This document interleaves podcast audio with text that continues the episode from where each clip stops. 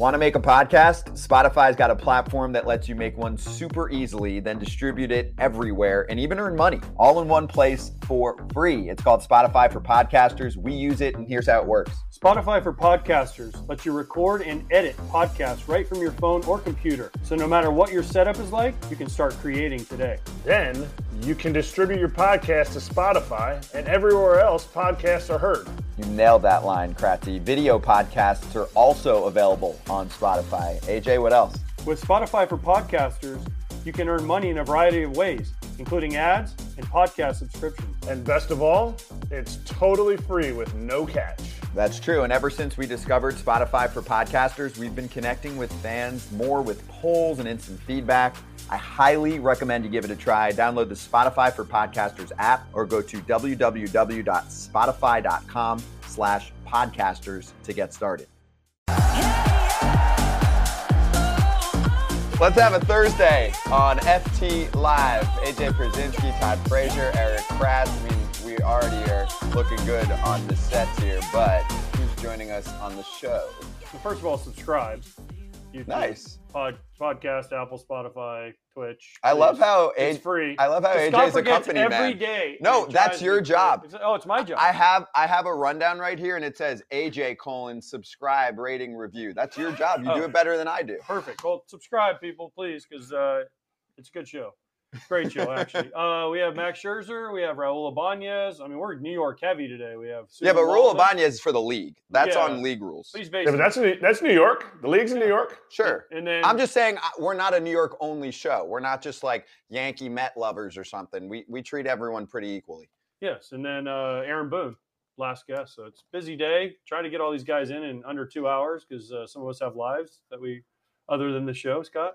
Uh, why are you looking at me? I have other jobs too. Okay, I just I don't coach uh, high school baseball, but I see Todd Frazier raising his hand. Y- Yeah, get a word in, Todd. You- I, you know, I said- know what you want to say. You said Yankee Met lovers. Well, I mean, I'm I'm a Yankee Met lover, man. I love them both. you know, that's good for baseball. It's good for me. It's good for my area. It's good for everything. So just like the World Baseball Classic, baby. If New York's doing good, everybody's doing good. Dude, Frage, why'd you move your camera? You used to have the White Sox like right over your shoulder, and now it's no. Oh, look at me! I played for the Yankees. What happened to the White Sox? Um, sorry. I don't know. I don't know. I got moved into a different. I I try moving spots, you know, a little bit here and there, and uh, today we're going with the New York because we got a New York contingency going on here today. So let's get it. No We home do. run derby trophy either. No, that that's still here. I moved that in a little bit. Yeah, bit. Kratzy, that's not moving. Get out of here. Hey, That's know, right there. Don't Kr- you worry. Kratzy, Kratzy. I also have a home run derby champion. Look, I don't know if you can see this on the thing. It's not quite as cool as Todd's, but mine's the Cooperstown Hall of Fame home run derby game. There it is. Look, Was that televised? no, but you know, but Frazier's is way cooler. But I, just, I don't want Frazier, you know, because he he was the big winner last night. That's Puerto what I. Rico. That's what I wanted That's to what I've get been waiting to. on. Let's go, Frazier. Bring it. Hey, Puerto Rico. Whoa, Puerto Rico. hey, I told you guys, man. People talking about, man, Dior is my second home, Erik Kratz. That has nothing to do with baseball. I mean, that's just weird. And at the end of the day, they were lively. They had a big inning. You know, Johnny Cueto, man, my dog, gave up a couple runs. But at the end of the day, these boys came to play. It was electric. I was telling everybody, every kid I work with, I said, listen, you want to watch what baseball is all about? Go put your TV on when Puerto Rico plays DR. And it, was uh, nothing short of amazing. Are we surprised? Are we surprised? Like Puerto Rico, another semifinals, or I guess No. not semifinals, but like they're like we shouldn't have bet against them. We should we should always bet against Todd. Like I am totally fine betting against Todd almost every time in life. But he was, see, listen. I mean, my guys, my guy's got coughs. He's got Sorry. yeah. That the the home run derby trophy is not going to help that sickness, but like Puerto Rico, Puerto Rico. I mean, are they are they underrated? Like, Very, very underrated. They're they're one of the teams to beat right now, man. After what happened, I know we'll get into it with Edwin Diaz. He's their closer. No, we need to go into it right now. That's Okay, what we we'll need go to do, into it. because, Because in 10 minutes we start like a rapid fire guest list that's that's great and we'll ask all our guests about it. But Frage, are they the team to beat has a new layer to it because not and we can let's cover Edwin Diaz and what happened, but also how a team either rallies around something like that or also just is is devastated. I mean, you have guys in tears in the clubhouse after some of the biggest wins of their life because yeah. of Edwin. And in case you were completely snoozing or you go to sleep too early, like AJ, Edwin gets hurt celebrating on the field afterward, his right knee. And it sounds like there's still testing going on. We might get an update live during the show, and we'll let you know. That was the uh, tweet if you're watching right now live from the Mets undergoing imaging uh, tomorrow, which means today now. And there'll be an update when appropriate. Mets fans are devastated. Team Puerto Rico is devastated. Frage, it's not like he celebrated a crazy amount. He wasn't wildly jumping up and down, so it's a freak injury. Yeah, very freaky. I, I think they're the team to beat yes and no. Well, I say yes because they just came off a high beating a really, really good team, but no, um, I think Japan, you know, especially after what they did today uh, with their dominating performance, they're they're the team to beat. They got the pitching, they got the hitting. It just looks like business as usual for the Japanese, and um, with Shohei Ohtani and Yu Darvish, you know, bringing up the the realm, uh, bringing everything up there. Um, it's going to be exciting though, man. One, hey, you lose, you go home, you win, you move on, baby. So we'll see. So uh, before we get dig deeper into the Edwin Diaz thing, wait, are they the team to beat or are they not? Is Japan that because you said, oh, D, you know, Puerto Rico is the team to beat, and then you're like, but wait, maybe Japan is the team to beat. So is it Japan? Is it Puerto Rico? Is it Venezuela? Is it U.S.? I mean, who is it, Todd? I, w- I would have said Puerto Rico, but after last night, the whole thing with Edwin, I'm like, I, that's why I said yes and no because of the injury. But now, okay, I'll just stick with Japan because that I've always said Japan from the beginning. And you know, USA, I, I love them to death, but I, I need those dominating wins. I wanted that yesterday. They won. I get it. I get zero. It's a great win, but you know they're not dominating like they should. So we'll see how they step up when they play this Venezuela team and who's coming off what four and zero oh now. So this is exciting, bro. I don't care. I don't care about anything else. This is exciting for baseball, but Japan is definitely the team to beat. Kratz, Kratz, uh, did you get the flip flop in there with Frage? Now he's USA, it. Puerto Rico, Japan, Mets, Mets Yankees, Yankees like, White Sox, Rangers. I just want to. You guys are just mad. Make everybody I, I happy. That's all good. I just I want to make everybody right. happy yeah, make make them happy. But don't forget, like, look, do, do you think? Do you think, Todd? Let me ask you this: yeah. Do you think that when Team USA won it last time, they were dominant? Like, were they were they the team that should have won it? I mean, obviously, 2020 hindsight, we know now. But do you think they were a team that should have won it? Yes or no? Yes, I do. They lost. They beat. They beat Colombia three two on a walk off to get there last time. Well, when when was it? That was late though, wasn't it? What do you mean? Late in the tournament, no? Yeah, I mean, it was the game before. It was a semifinal. Yeah, win or go home. I don't care. I don't care how you win when it's when it's one game left. I care how you do in the pool play. Like you got to build off what you're doing, and that's what Puerto Rico is doing. Wait, wait, wait. So I'm going to bring a little insight here into how this whole machine operates. We have a ticker, which is just beautifully operated on a daily basis, as you can see. It's awesome. It's getting funnier by the day. And within uh, it's Slack messaging going on in the ticker. And we have Jamie helping out with the ticker today. He goes, What do you think about this one to throw on there? Todd hedges his bet by predicting everyone to win WBC. Jamie, absolute fire. Hell yeah. Hell yeah. We're going to talk soon, buddy. Don't you worry. Our social guy Connor goes, Todd Frazier quote, everyone will win the WBC. Jamie, yeah, a lot of words this morning too in the meetings. Appreciate it. Uh, Wait, okay, uh, we're gonna be so. Raul Ibanez is gonna call in five minutes. We got to get to Edwin Diaz. I need. We need to spend five minutes on Edwin Diaz on a serious it's note. Horrible. He's an incredible human being. Horrible. He is a star in this game. Mets fans adore him. Just signed a huge deal. His brother's playing with him on WBC roster. You know, they're playing together for the first time. He's one of the guys taking everyone out to dinner. Um, on so many levels, this sucks. And I know where social media goes. Screw the WBC. Mm-hmm, he mm-hmm. got hurt.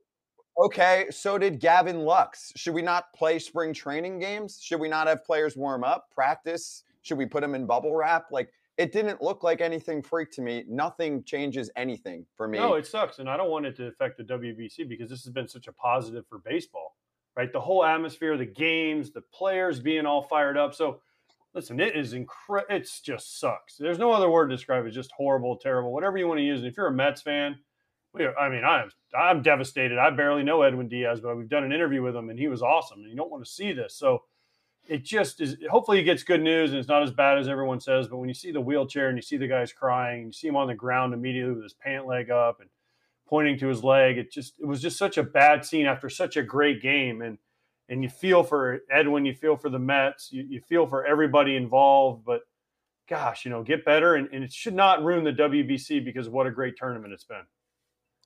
Listen, um, the guy's a stud. He's an awesome human being. You see the realness of it of his brother basically crying on the field. Like it did take away from the win for sure. They're in the locker room, they're happy, but at the same time, they know the severity of it. They want him to play Major League Baseball a lot longer than what's going on right now. So, you know, we would be speculating right now what the injury is. It didn't look good, but the guy Sugar Diaz, he is the all-time best. He's one of my favorite guys. Um, I, am hoping for the best because this Mets team, they need him, man. It's uh, it seems like the Mets they get these injuries, these weird injury bugs, man. It, it just it's just bad timing. Mets going to Met. Didn't we talk about that yesterday? Was it yesterday we talked about the Mets going to Met? Like yeah. it's just unbelievable how things like this happen.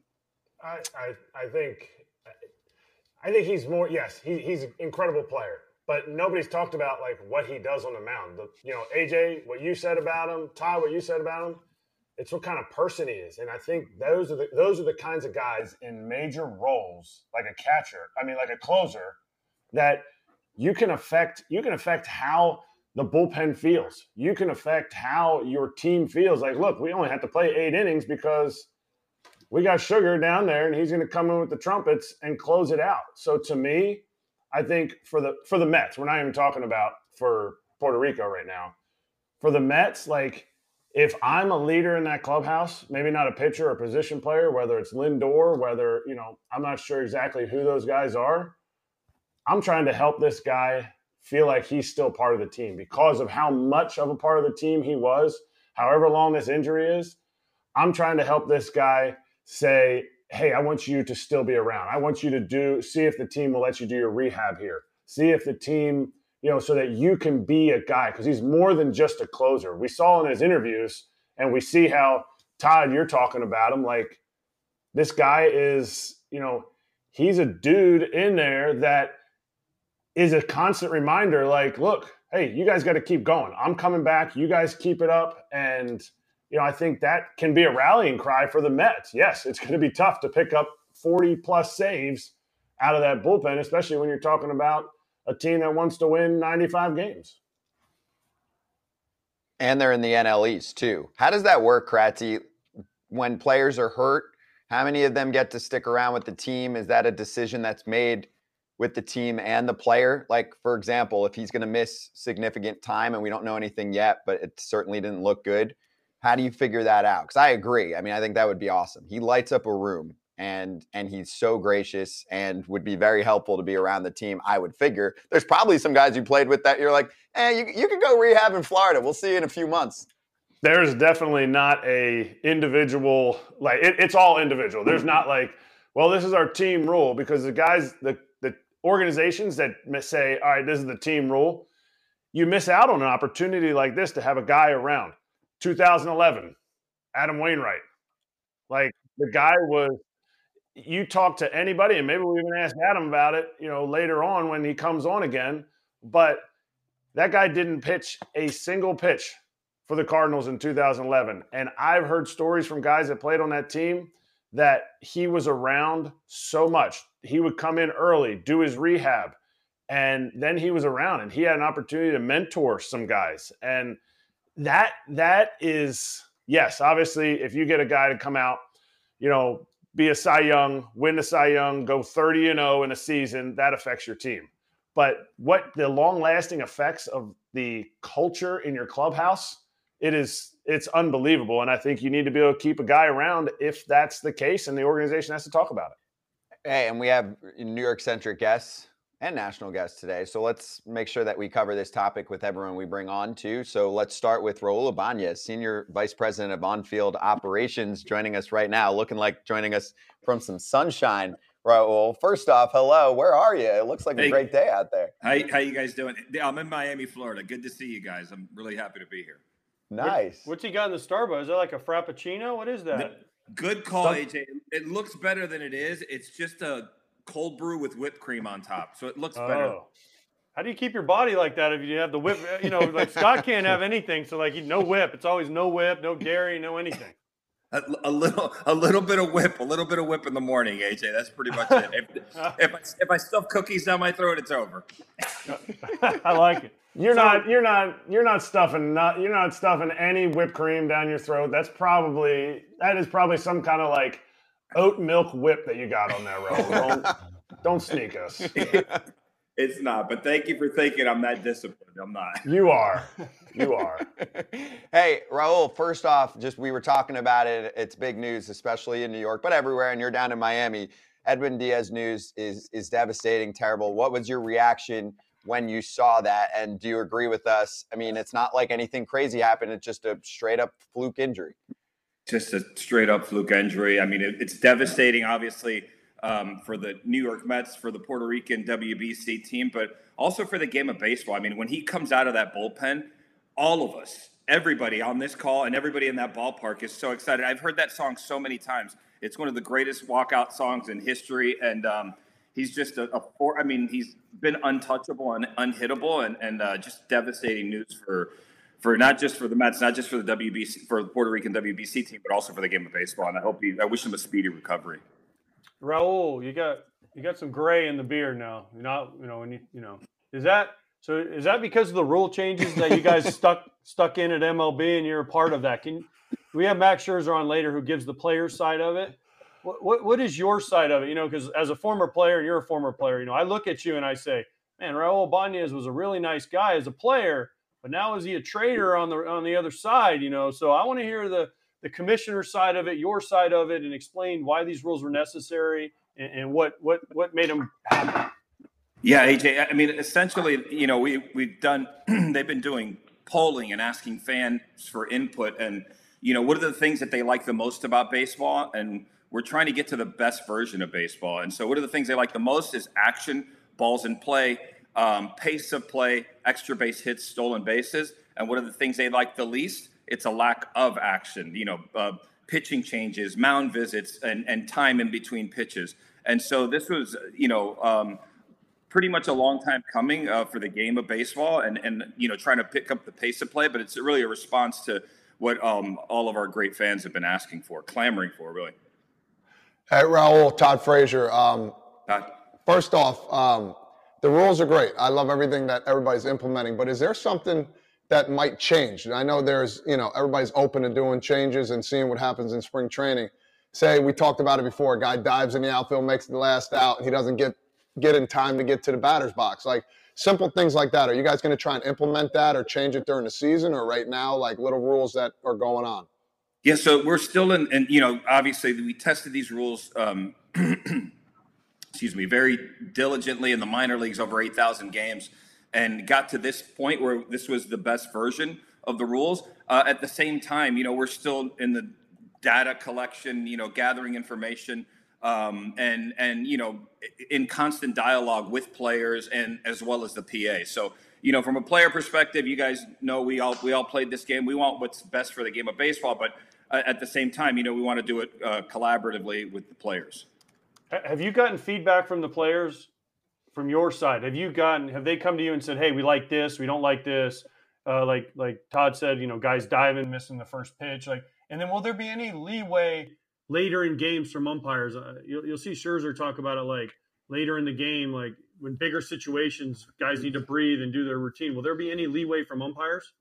So as of right now, the, these are the rules that we're rolling out, and we wanted strict enforcement from day one so that players could adapt and get accustomed to it early on. It gives them, you know, we noticed AJ was in the minor leagues. It took about six weeks to where you got down to less than one violation per game. I think it's like 0.5 violations per game.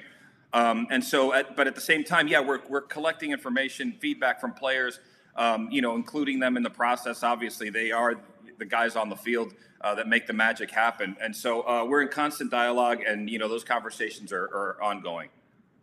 I feel like I feel like some. Oh, I forgot to introduce myself like Todd does. Erik Kratz, Raul. Kratzy. All right. First of all, Raul is my hero, so we can get into that next time Raul's over. He saved my career, but anyway, there's a lot of people that say, well, saved my career or just prolonged it, one of the two. But anyway, I, I have a couple here. Like I was in the minor leagues when you when they started implementing these rules. I know as a catcher that I was able to call time, that I was able to talk to my umpire, and he could give he could give one of these. He could wave it off. Are you guys purposely? You just said like strict enforcement. Is that strict enforcement going to continue, or are you not able to play your cards with that right now? Um, yeah, great question, Kratzy, and thanks for the kind words. Great seeing you, brother. Um, yeah, I, I, think there's a lot of umpire discretion involved here. So the umpire still has the ability and the authority on the field if he if he deems it necessary to, to start the clock over. So that's something that still hasn't changed from those earlier versions. I wasn't I wasn't here, uh, Kratzy, when the earlier versions were, but um, you know there is a lot of umpire discretion. I mean, those there are the guys on the field that uh, that really control the game. Raul, what are your thoughts on Scherzer's tactics, like what he did the other day, quick pitch and holding guys off? And I know a lot of pitchers are going to be doing that. Um, umpires are going to have to be strict with this, or you know, there's going to be a lot of problems, I think, coming up. Yeah, there's the, the memos have gone out of you know not allowing guys a quick pitch because it's a player health and safety. But when you know this is what you'd expect from from you know elite pitcher like Matt you know Max Scherzer, um, he's going to figure out a way or try to figure out a way to to to to compete and to win and to beat the you know make the batter in, the batter's box, make the hitter uncomfortable. So um, I totally expect it from an alpha ace. Um, ace amongst aces, uh, like like Max Scherzer, you know, trying to figure out a way to compete and, and skew it, uh, the rules in his favor. Um, at the same time, we have sent out a memo. You know, quick pitches do become a, a danger to the hitter, uh, and so uh, you know the umpire has the the ability to to, to stop uh, before if he sees a quick pitch coming he has the ability to call time and uh, if the pitcher comes set too early and start the play over. And there's a warning there. And if the pitcher does it again, then it will be deemed a quick quick pitch and, and uh, a ball will be awarded to the hitter. Max doesn't give a damn about the hitter. He's like, screw this. I'm getting this guy out. I don't care if I quick pitch or not. Send me all the memos you want. he doesn't care about fines either. Yeah, he's like, I don't care. I'm quick pitching. I'm doing whatever I want. I'm getting this dude out. I totally get that. We totally get that how would how would you have how would you have dealt with this, Raul? Like you're let's like I mean, if if nobody knows about your career, they better Google you because like it was a legit career that spanned so many different things. Like a prospect gone awry to now I'm in the big leagues, slash I gotta reestablish myself, slash 305 big league pumps. Like, how would you have done it at different parts in your career? How would you have dealt with this?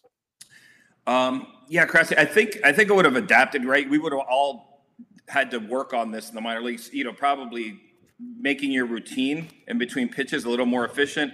I'd probably not step out of the batter's box as often and try to figure out a time when the appropriate time to get in the batter's box is uh, to try to you know get some of your tempo. But I think I think um, you know just the preparation thing. I would have just prepared for it and planned for it like we all would have. And, and like a lot of the guys are doing right now. I've had guys tell me hey, I don't even leave the batter's box anymore. I just use the routine in the batter's box. I don't leave the batter's box, and I don't look up until right before I'm supposed to.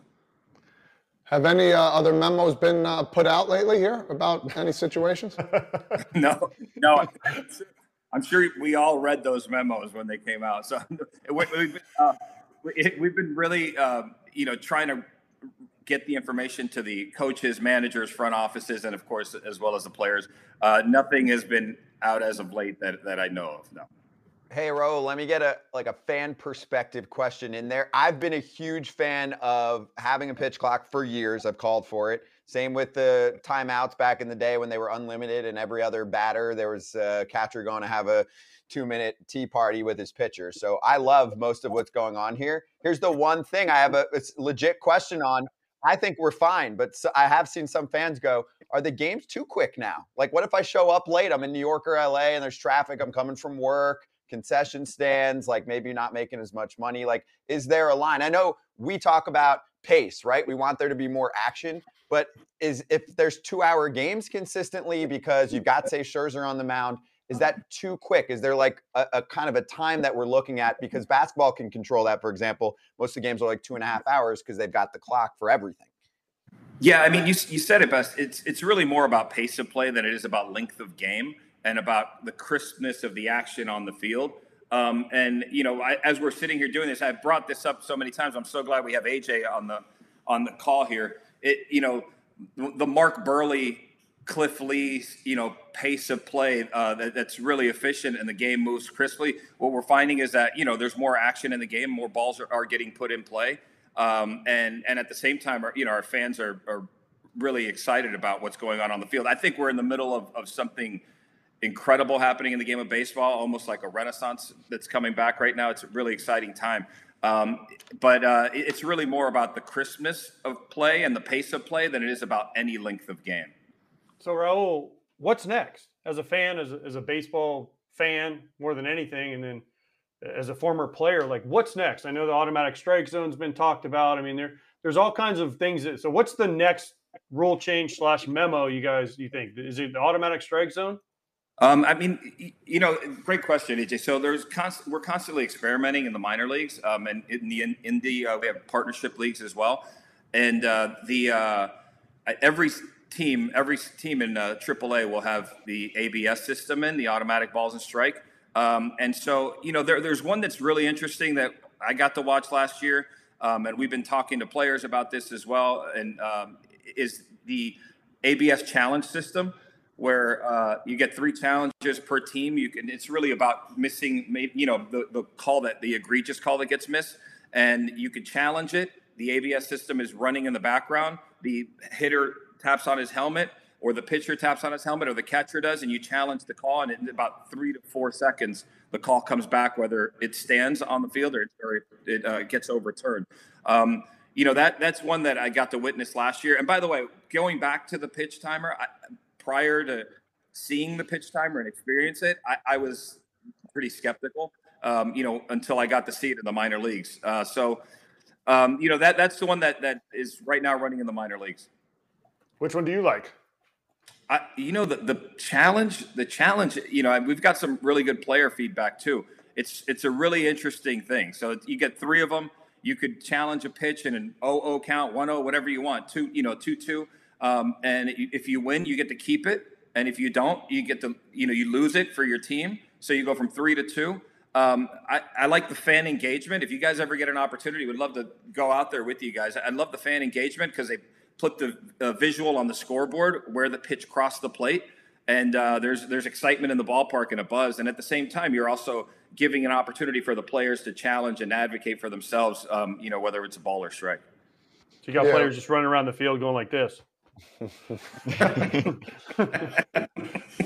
Listen, like as, th- as, a player myself too, my my biggest thing is looking at the clock, and that's basically what we've heard from most players is that their biggest thing is where's that clock? Let me find it, and we go from there. And I, it's crazy to think now. Baseball never had anything. I always talk to people, hey, the greatest thing about baseball is there's no shot clock, there's no time, but this is actually helping too as well. But the clock is the biggest thing I think for players. Yeah, it, it's definitely there's there's an adjustment period. I mean, we started out with about two violations per game.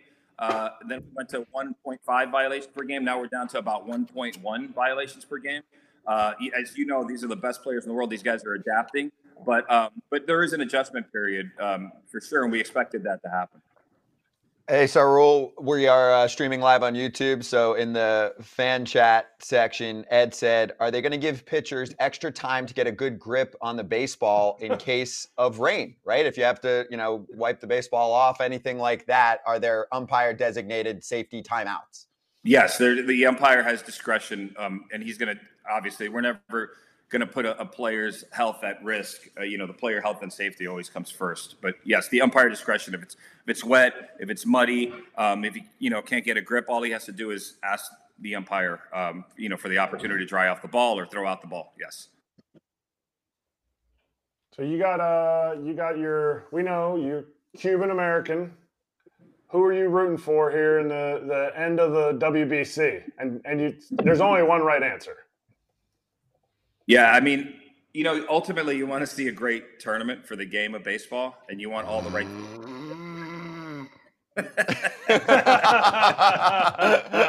but but I'm excited. I'm excited for Team USA, right? I'm excited for Team USA, and uh, and you know, I, I, I grew up I grew up here. I grew up in the states, so yeah, you Team USA. Wait, Raul, you sound like Todd. Earlier we had Todd on. He said Puerto Rico, Japan, USA, Cuba. he named every team that's still left that was going to win. So uh, we understand that you know you're hedging your bet. Todd, Todd, Todd I, I, totally get that. By the way, I was watching that bit and I was like, "Yeah, I totally get that. Hedge the bets. It's smart, smart play." Thank you, thank you. hey, listen, I know who I think's going to win it, but I I want to see, a, like you said, an awesome Final Four here or Final Seven or whoever's left, and I just want to see a dominating performance by the USA. But I I think Japan is the team to beat right now. Let, us just let's just call a spade a spade. They they look like they've been together for years and they're coming in and Cuba might be right behind them. I'll just keep going. How about that? I'll just name. I'll, give, I'll give credit to every team. How about that? But yes, it, has been fun to watch, and it's weird. Now we're watching this, and there's no time strains, nothing like this, and it's exciting. So people like watching the game, like, man, well, this still could be good, but it's different. You're playing 162 games. This is over, you know, four games in each pool play. But yes, it's going to be an exciting finish and um, more to come, man. Well, also, Todd, Miami's not usually, I mean, let's be real, Miami's not usually filled up like that. I lived there for a long time. Like, th- this is not a normal game either, Raul. Like, these yeah. are, and the guys say it. Before last night's game, most of the players on Puerto Rico and Dominican Republic said, same exact feeling as game seven of the World Series for me right now. Yeah. It's incredible. I mean, Uh-oh. Uh-oh. Did we freeze? Raul got the.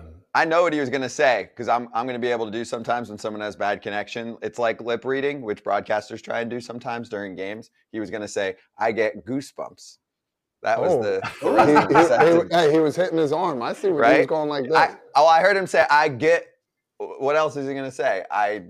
I Jiggy get, I get Hey, Raul, Raul's calling my phone. Should I just answer it and put him on the Put them on. Put speaker. him on the speakerphone so yeah. we can say bye. Maybe honestly. Yeah, let's try it. Yeah. Yeah, we're old school here. Can you guys hear it? Yeah. Yeah, yeah we hear great.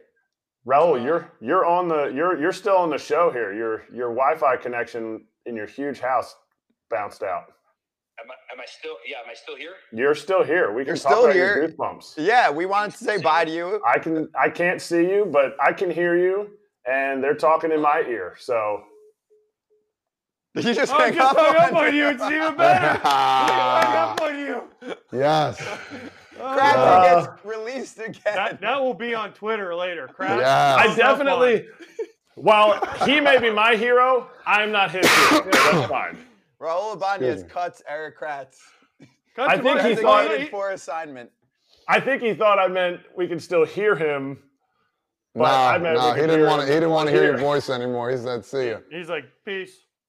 Can't handle that smoke on the rules. No, that was great though. Was that, awesome. that was really good insight from him, and I like that he said because I wanted to know personally, like, oh, is he calling again? He's calling again. We'll, we'll, we'll explain it to him. Just, let's say bye to him because then we got our next guest. Go ahead. Raul, you're just on the phone. Your computer, it's down.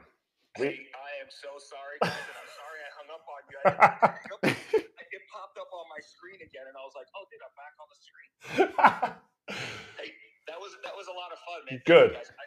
sorry, I'm sorry about the internet. no worries, no. man. Hey, you Erik, got five kids. Erik, tell him he's live right now. We can hear him, but but MLB the Show downloads going on. A lot of MLB the Show downloads going on. You got five kids.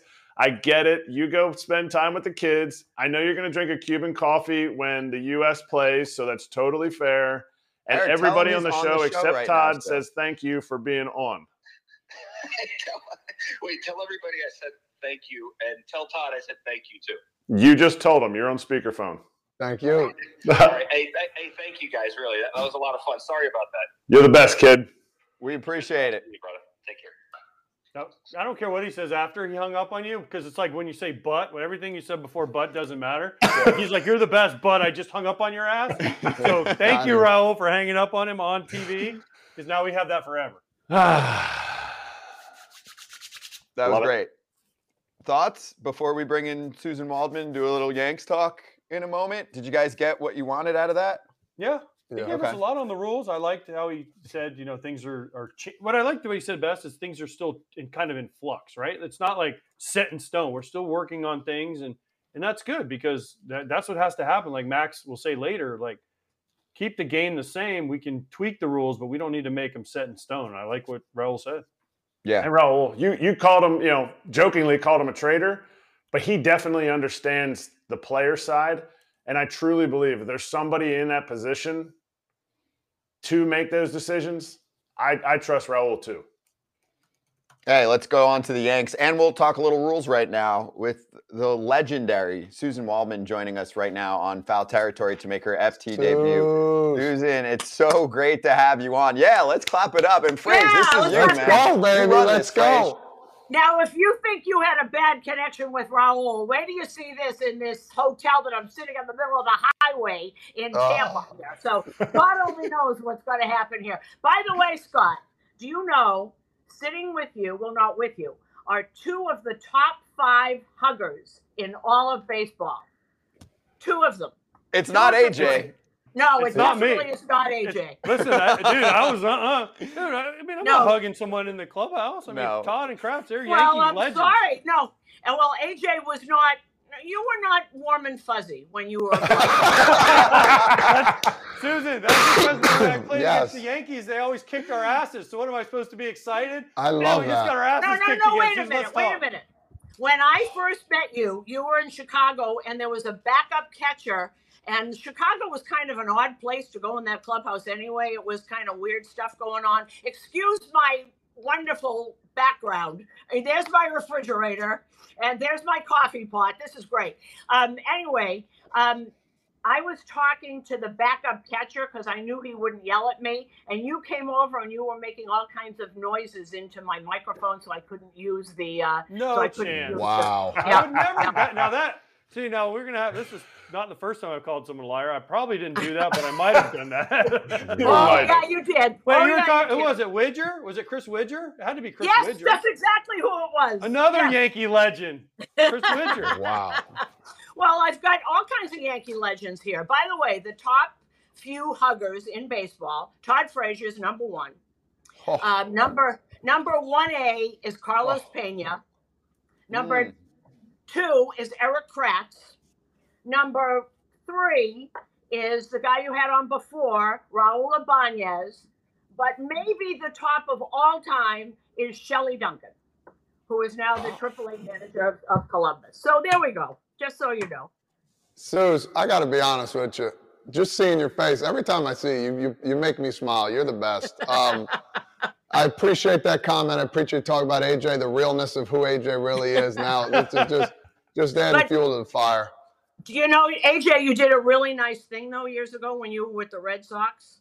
Um, I was covering that game with Michael Pineda with with the with the pine tar, which never should have happened. And I hear you were really nice to him. So um, I I know That that, was a- story. Suzyn, thank you. That was a horrible situation for everybody involved, including us on the Red Sox. I know. Because we were like, we don't want to say anything, but John Farrell's like, I gotta say, we gotta say something. Like everyone kind of was doing it, but I mean, when you have like a pine tar glob like this on your neck, after the post, the, the or the New York Times and the Post, the game before he pitched, his whole hand was covered in it, and they had a picture of it like this. And then the next time he had it on his neck, and we, it was it was just a terrible It, situation. it, it started someplace else and he couldn't get to it. And I remember afterwards uh, finding out what you guys tried to, to do. And I remember afterwards in the clubhouse, and I've never told this, but he knows I know it. Uh, I said, Didn't you know that you were um, going to get suspended if they caught you? And if you remember, it was right after uh, Big Poppy was up and it was really cold that day in Fenway, and Pineda had tears in his eyes, and he said, I, I, I just didn't want to hurt him. He didn't know where the ball was going, and he didn't want to hit David Ortiz. And that was, I, that to me was the whole thing. I mean, he wasn't trying to get, he just wanted to control it. He didn't want to hurt anybody. And AJ, you were really nice to him. So, um, so, So- that makes up so, for you. Suzyn, excuse me. F off, Todd. Listen, All right. Suze, forget about everything Yeah. else. Okay. Broadcasting now. How's it going? I know you could talk a little bit. Now, is it, are you have to pick up the speed now because the game, the pace of game?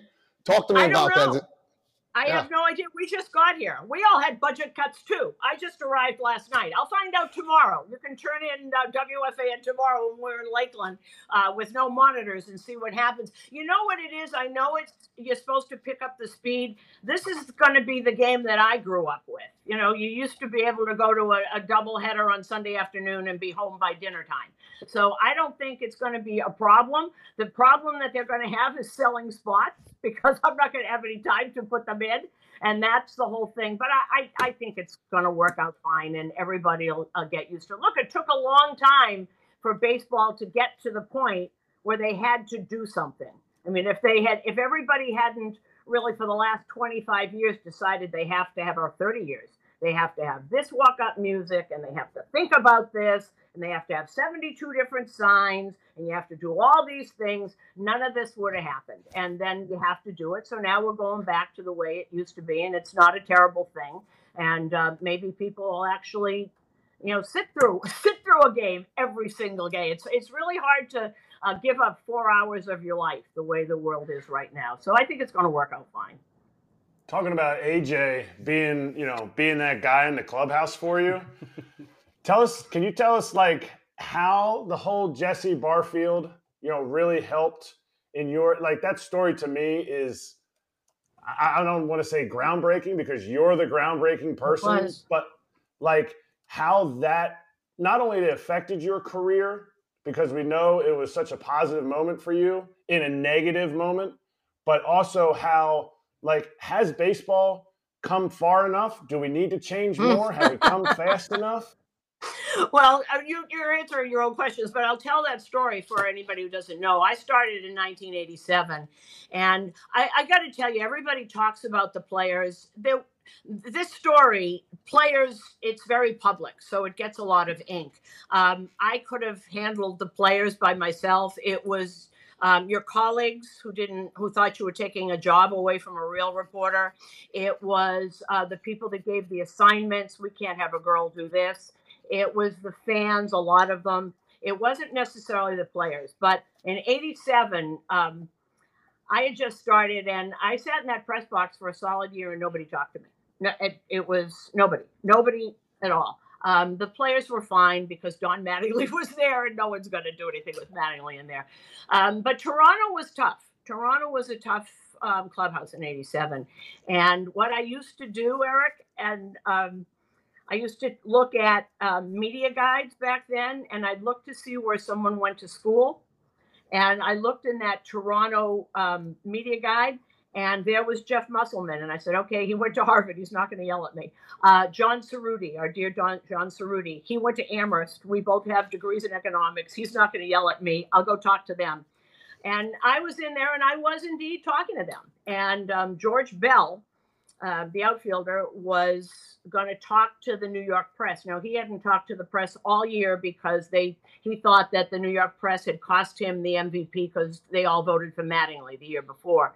So um, I started to go over to George Bell, and he started yelling and screaming and in Spanish and English and get her out of here, and I'm not talking to you. And you know, the writers didn't want to miss Albert Schweitzer talking, so um, they all just stood there and stared at me. And um, back in those days, I, I didn't handle things the way I do now, and I could feel my eyes welling up with tears. And I said, Oh God, just let me get out of here before I start to cry. And um, I started to go to the door, and it was dead silence in there. It was just awful. And all of a sudden, I hear, What's her name? And one of the writers said, I don't know, it's Suzyn something.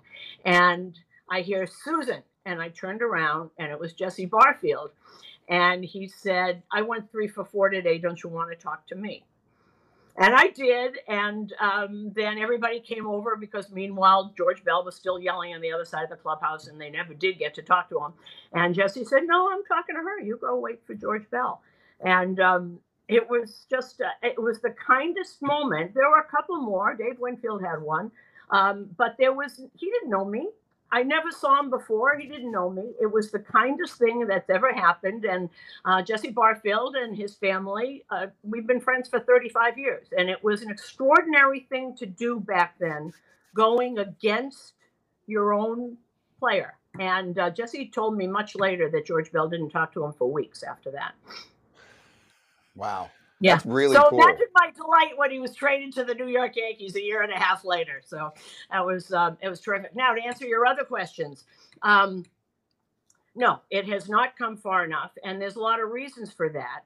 Um, I think it all starts, and I know everybody says, you know, you broke this barrier and you broke this barrier. I never got to do what I wanted to do because if and you guys don't remember, but when I first did a television game in the 90s, um, I had to be very careful what I said. For example, um, Paul O'Neill came, and I knew that Paul O'Neill's hitting depended on the timing of his leg kick.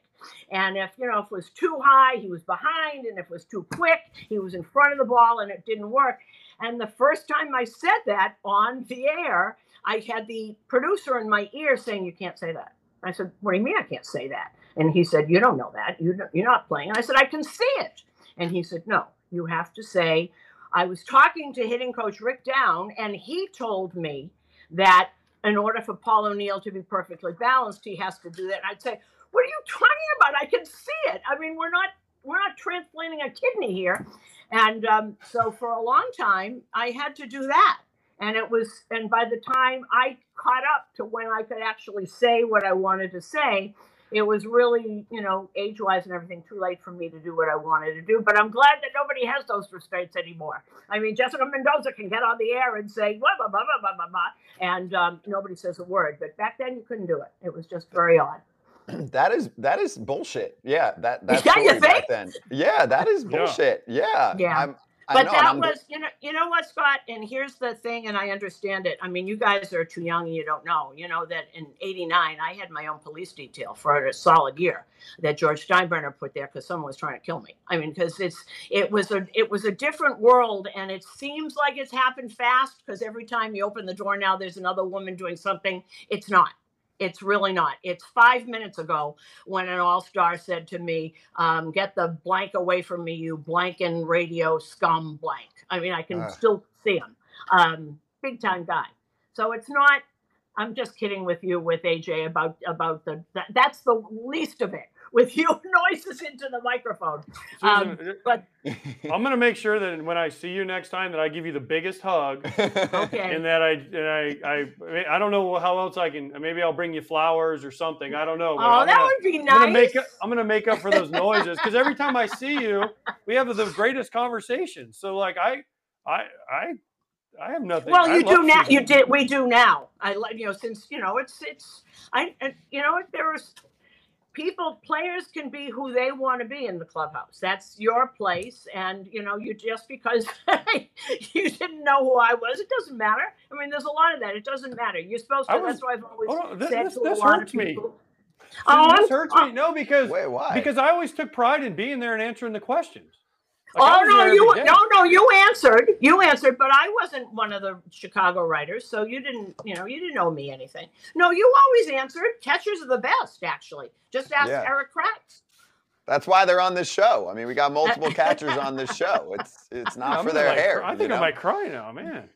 Oh yeah, but, no, but don't do AJ that. likes you- you're on this show too because you like kind of giving people shit and and Yeah, being but I, kind I of different. always tried to not do it to reporters unless I knew him well, and I didn't know Suzyn, so that kind of it was probably meant So- more toward. It definitely wasn't personal for Suzyn, so I hope she understood. Like there was no. No, don't I, I, do think that. understand that. I, I No, understand it was that. more almost probably meant to all it. Widger because Widger had just played for the Yankees, so it was probably more of me making fun of him.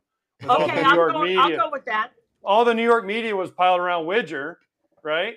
And I'm like, Chris, you played like 40 games for the Yankees. Yes, you did. That's exactly what you said. You See, exactly. See, now that would make more sense. but then you Hey, were, then you stood there and listened and you made noises. It's it's all right. It's fine. I apologize, Suzyn. I totally apologize. I am. I Thank take it all back. You're welcome. The welcome. guy I that am called sorry. me a radio blank blank never apologized. I would had never call you that. I promise you. I would never call anybody that. Hey, Suze, once a Yankee, always a Yankee. You know how it goes. Yes, sir. Um, my question to you is let's get into Yankees a little bit. Um, Aaron Judge had that unbelievable year last year, broke the home run record, and um, now he bet on himself. I thought that was unbelievable. It was something that, you know, I don't know if I'd be able to do that or most players in baseball be able to do that. And I made probably excess of over 100 million more dollars. Man, what do you think of him and how do you think uh, he's going to do this year coming up, especially after that awesome year he had? I worry a little bit. I- to go back to what you said about building, about betting on yourself. I I've never been so excited for somebody to do that because I I did tell him um, before the before the season started when I knew that that was not that was going to happen. Some of us um, have undersold ourselves for a very long time because we want the job so badly that yeah, I'll take that. Okay, fine. Um, he didn't do that, and just think what kind of an extraordinary person that is and he never changed i never i did see him towards the end of the the year as um, as the home run race was going on. I saw him start to do a little thing differently, tried to keep everything the same, but it's really hard to do. I give him so much credit, Todd. I, I have no idea how Roger Maris, I was around when Roger Maris did that. And I, you know, and I know that I was a kid, but I, but I do remember that. And I remember the stories about his hair falling out and him. And there were, just think, there were only seven or eight writers that followed him around then. And it was very, very tough. And um, the way he kept things together, um, very much like Jeter, same kind of. He's the same person that that he is now that when he walked in the door. Very, not sure of himself, but very. He knows who he is. That doesn't mean he's confident all the time, but he knows who he is. I thought that was one of the most remarkable things I'd ever seen, and boy, it, it really. I'll tear up now um, you know, when Roger Maris Jr. showed up, it was just extraordinary. How he's going to do? Is he going to hit 70 home runs? I don't know. Um, does he have to? All he has to do now is be um, the leader that he has been since he's walked in the door, but now he can do it not so quietly, although he is very quiet about it and he um, leads by example mostly. You always see him, you saw him, you know, he's always standing in the corner talking with somebody, but very quietly and away from people so they wouldn't know. Um, it was a remarkable year, but it would be really nice if other people on the team decided that that they could take some of the burden off of him because without Aaron Judge, they don't get where they got. I mean, and it was an embarrassment, I think, with with Houston. But um, without Aaron Judge, they didn't do anything and and they shut him down totally. And that was your offense, and that can't be the same this year. Yeah, he really carried the team down the stretch. I mean, the team crumbled on offense, yep. and he was a true MVP in that fashion. It wasn't just 62 home runs for fun. It was we need just about all of those to win these ball games and hold off other teams in the division. Here's the problem I have, Suzyn, and I'm all about mm-hmm. fans in the Northeast getting after it, having a good time. I can say this too. I'm I'm a Jersey guy. Grew up around mostly Yankee fans. The one problem I have is boo all you want, especially even if it's a big player regular season the, the problem I have is in the playoffs, we're not too many games in. This dude had one of the best seasons of all time and he's getting booed. We're on a show with a bunch of players. I know that's going to grind most people's gears and, and piss them off a little bit. And for some, that doesn't motivate them. That can hurt them. So I just think mm-hmm. sometimes a fan base can actually hurt their own player. Did you feel that way at all in the playoffs? Not that he was going to suddenly go, screw them. I'm signing with the Padres. They offered me more money. But I just thought like that was a little classless for me. And I know that eh, players have to be careful. Oh, they can do whatever they want. But I'm like, no, screw that. Like, what did I just do for you? You're booing me after three games? No, I, you know, and he'd never say out loud what it what it really felt like. I've never liked booing. I don't like it at all. Um, but Jeff Nelson years ago, when he walked in the door, said to me, and this is what '96, I guess, um, and he blew something, and they booed him. And about two days later, he said to me, I get it. They aren't booing me. They're building. They're booing the performance, and you have to get that when you play here. I don't like it. I've never liked boot, and it does hurt a lot of people. There are people on on this team. They're either not here anymore, or maybe they won't be here soon. That it actually can bother.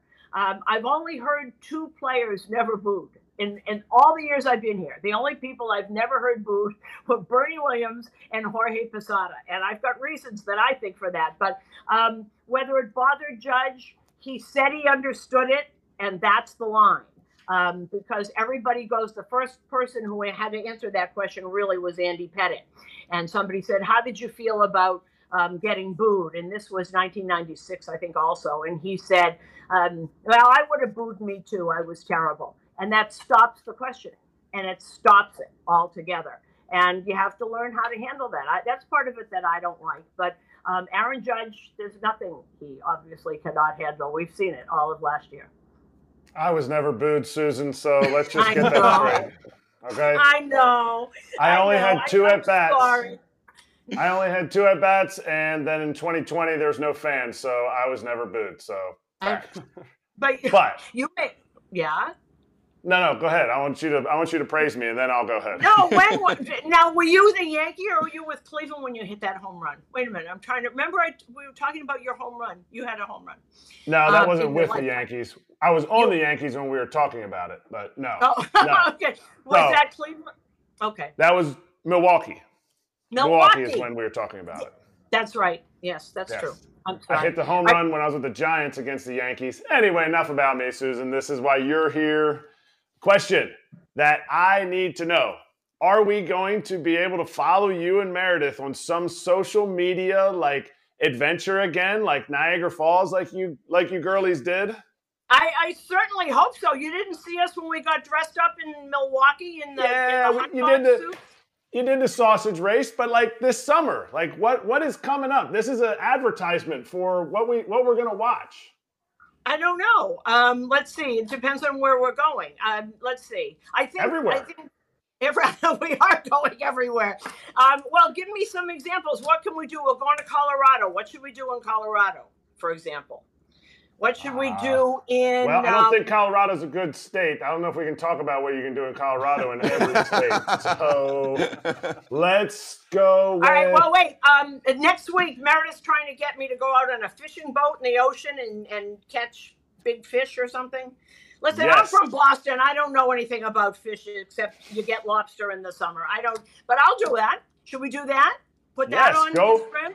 Instagram. let's see. Let's see. Let's see a live a live feed of you and Meredith pulling in some big. What do they got out there? What do they got down there? Some snook? I don't don't know know. what they got. I don't. They got grouper. I don't know. Um, Snook, Grouper, grouper, right? redfish. yeah. Yeah, They got all kinds of stuff in Florida. Try it one time, Kratz. We got Out. lots of good fish down here. Out in Tampa. I love fish. I love eating fish. I don't need to go out fishing. yeah, I Uh, Suzyn, don't I- either. Suzyn, I got an idea. When you go to Atlanta, you guys can race the freeze. Can do what? Oh Race yeah, the, freeze. guy in Beat the Atlanta. freeze. Yeah, the guy who runs beat the freeze. Yeah, but like trip him, do something Yeah. because the dude's so fast and he embarrasses everyone. Like Yeah. you got, you should put him in a headlock and be like, "Go, Meredith, go." And then Meredith, yeah. oh, so I'm the one that's going to do the headlock, and Meredith is going to do the running. Yes. Well, Uh-huh, no, vice uh-huh. versa. But Suzyn, you're tough. You know, you can take him.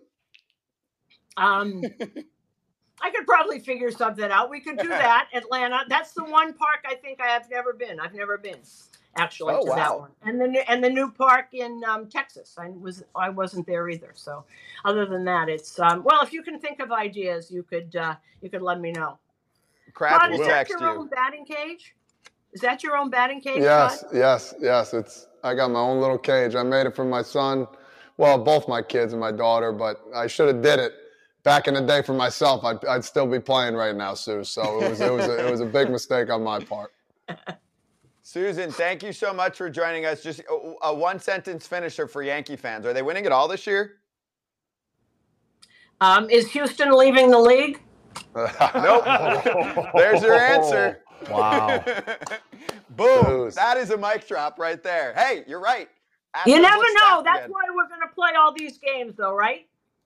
That's right. Yeah, right. And hey, injuries happen, the whole deal. But Suzyn, this was awesome. These guys were very excited to have you on and, and well worth the wait. So thank you for Uh. joining us out there and uh, have fun at Yanks camp and, and good luck with the games ta- uh, speeding by.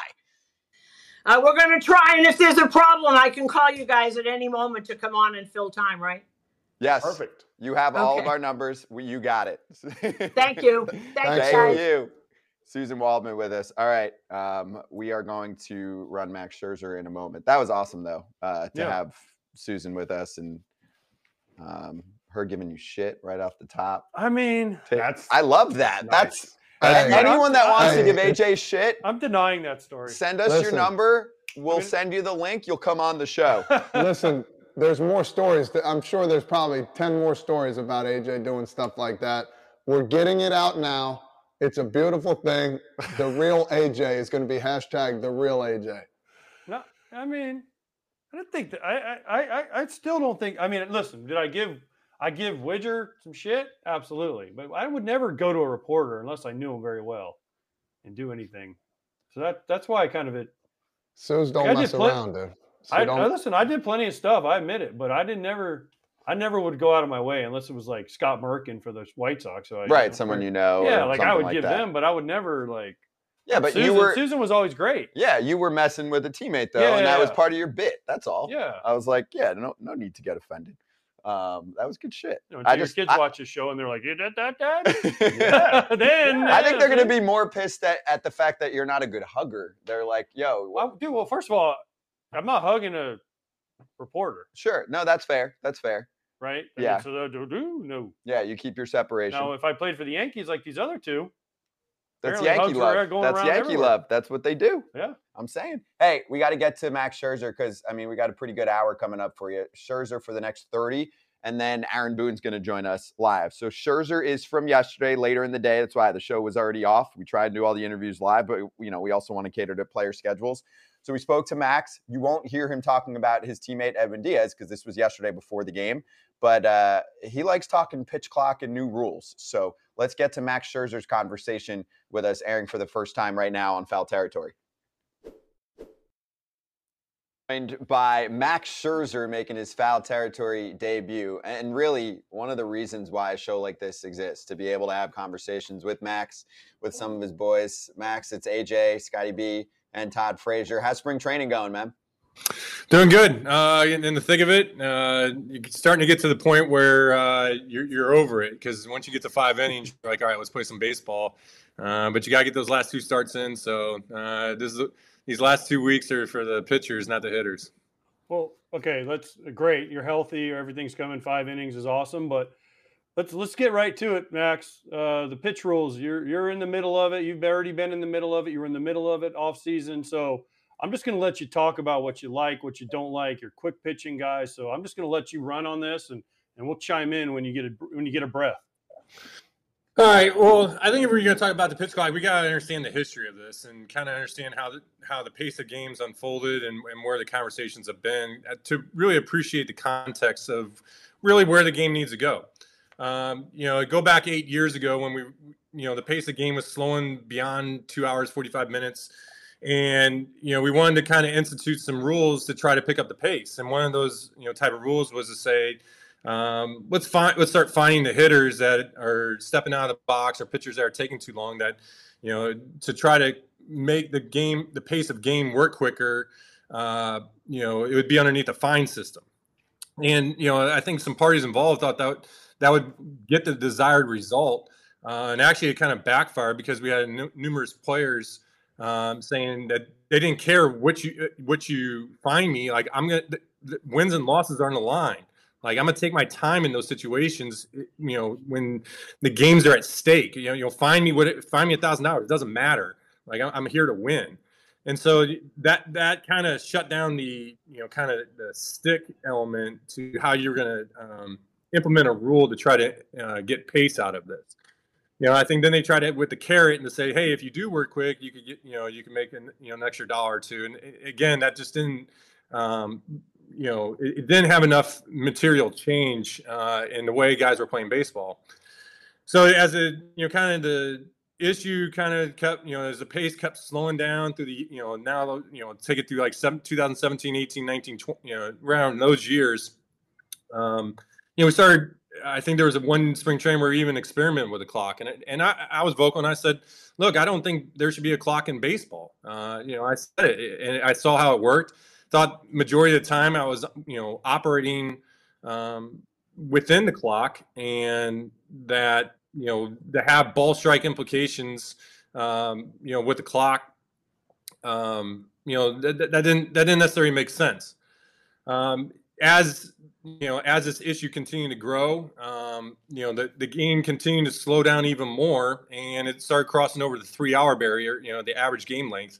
Uh, starting to cross over the three-hour mark you know 305 and, and the games are slow i get it you know you listen to fans the fans are basically saying it's unwatchable um, you know and that they they really the fans really didn't like the pace pace of play and that it was a problem um, and it, it was a problem for a variety of reasons both hitter and pitcher related um, so you kind of get around the you know you know being on the competition committees you know being a part of union uh, being in these conversations uh, you know, one of the things that I was stressing was that we needed some type of rule-based system to to enforce this. You know, what what are we actually trying to accomplish here? We're trying to get hitters to stay in the box, uh, you know, pitchers on the mound.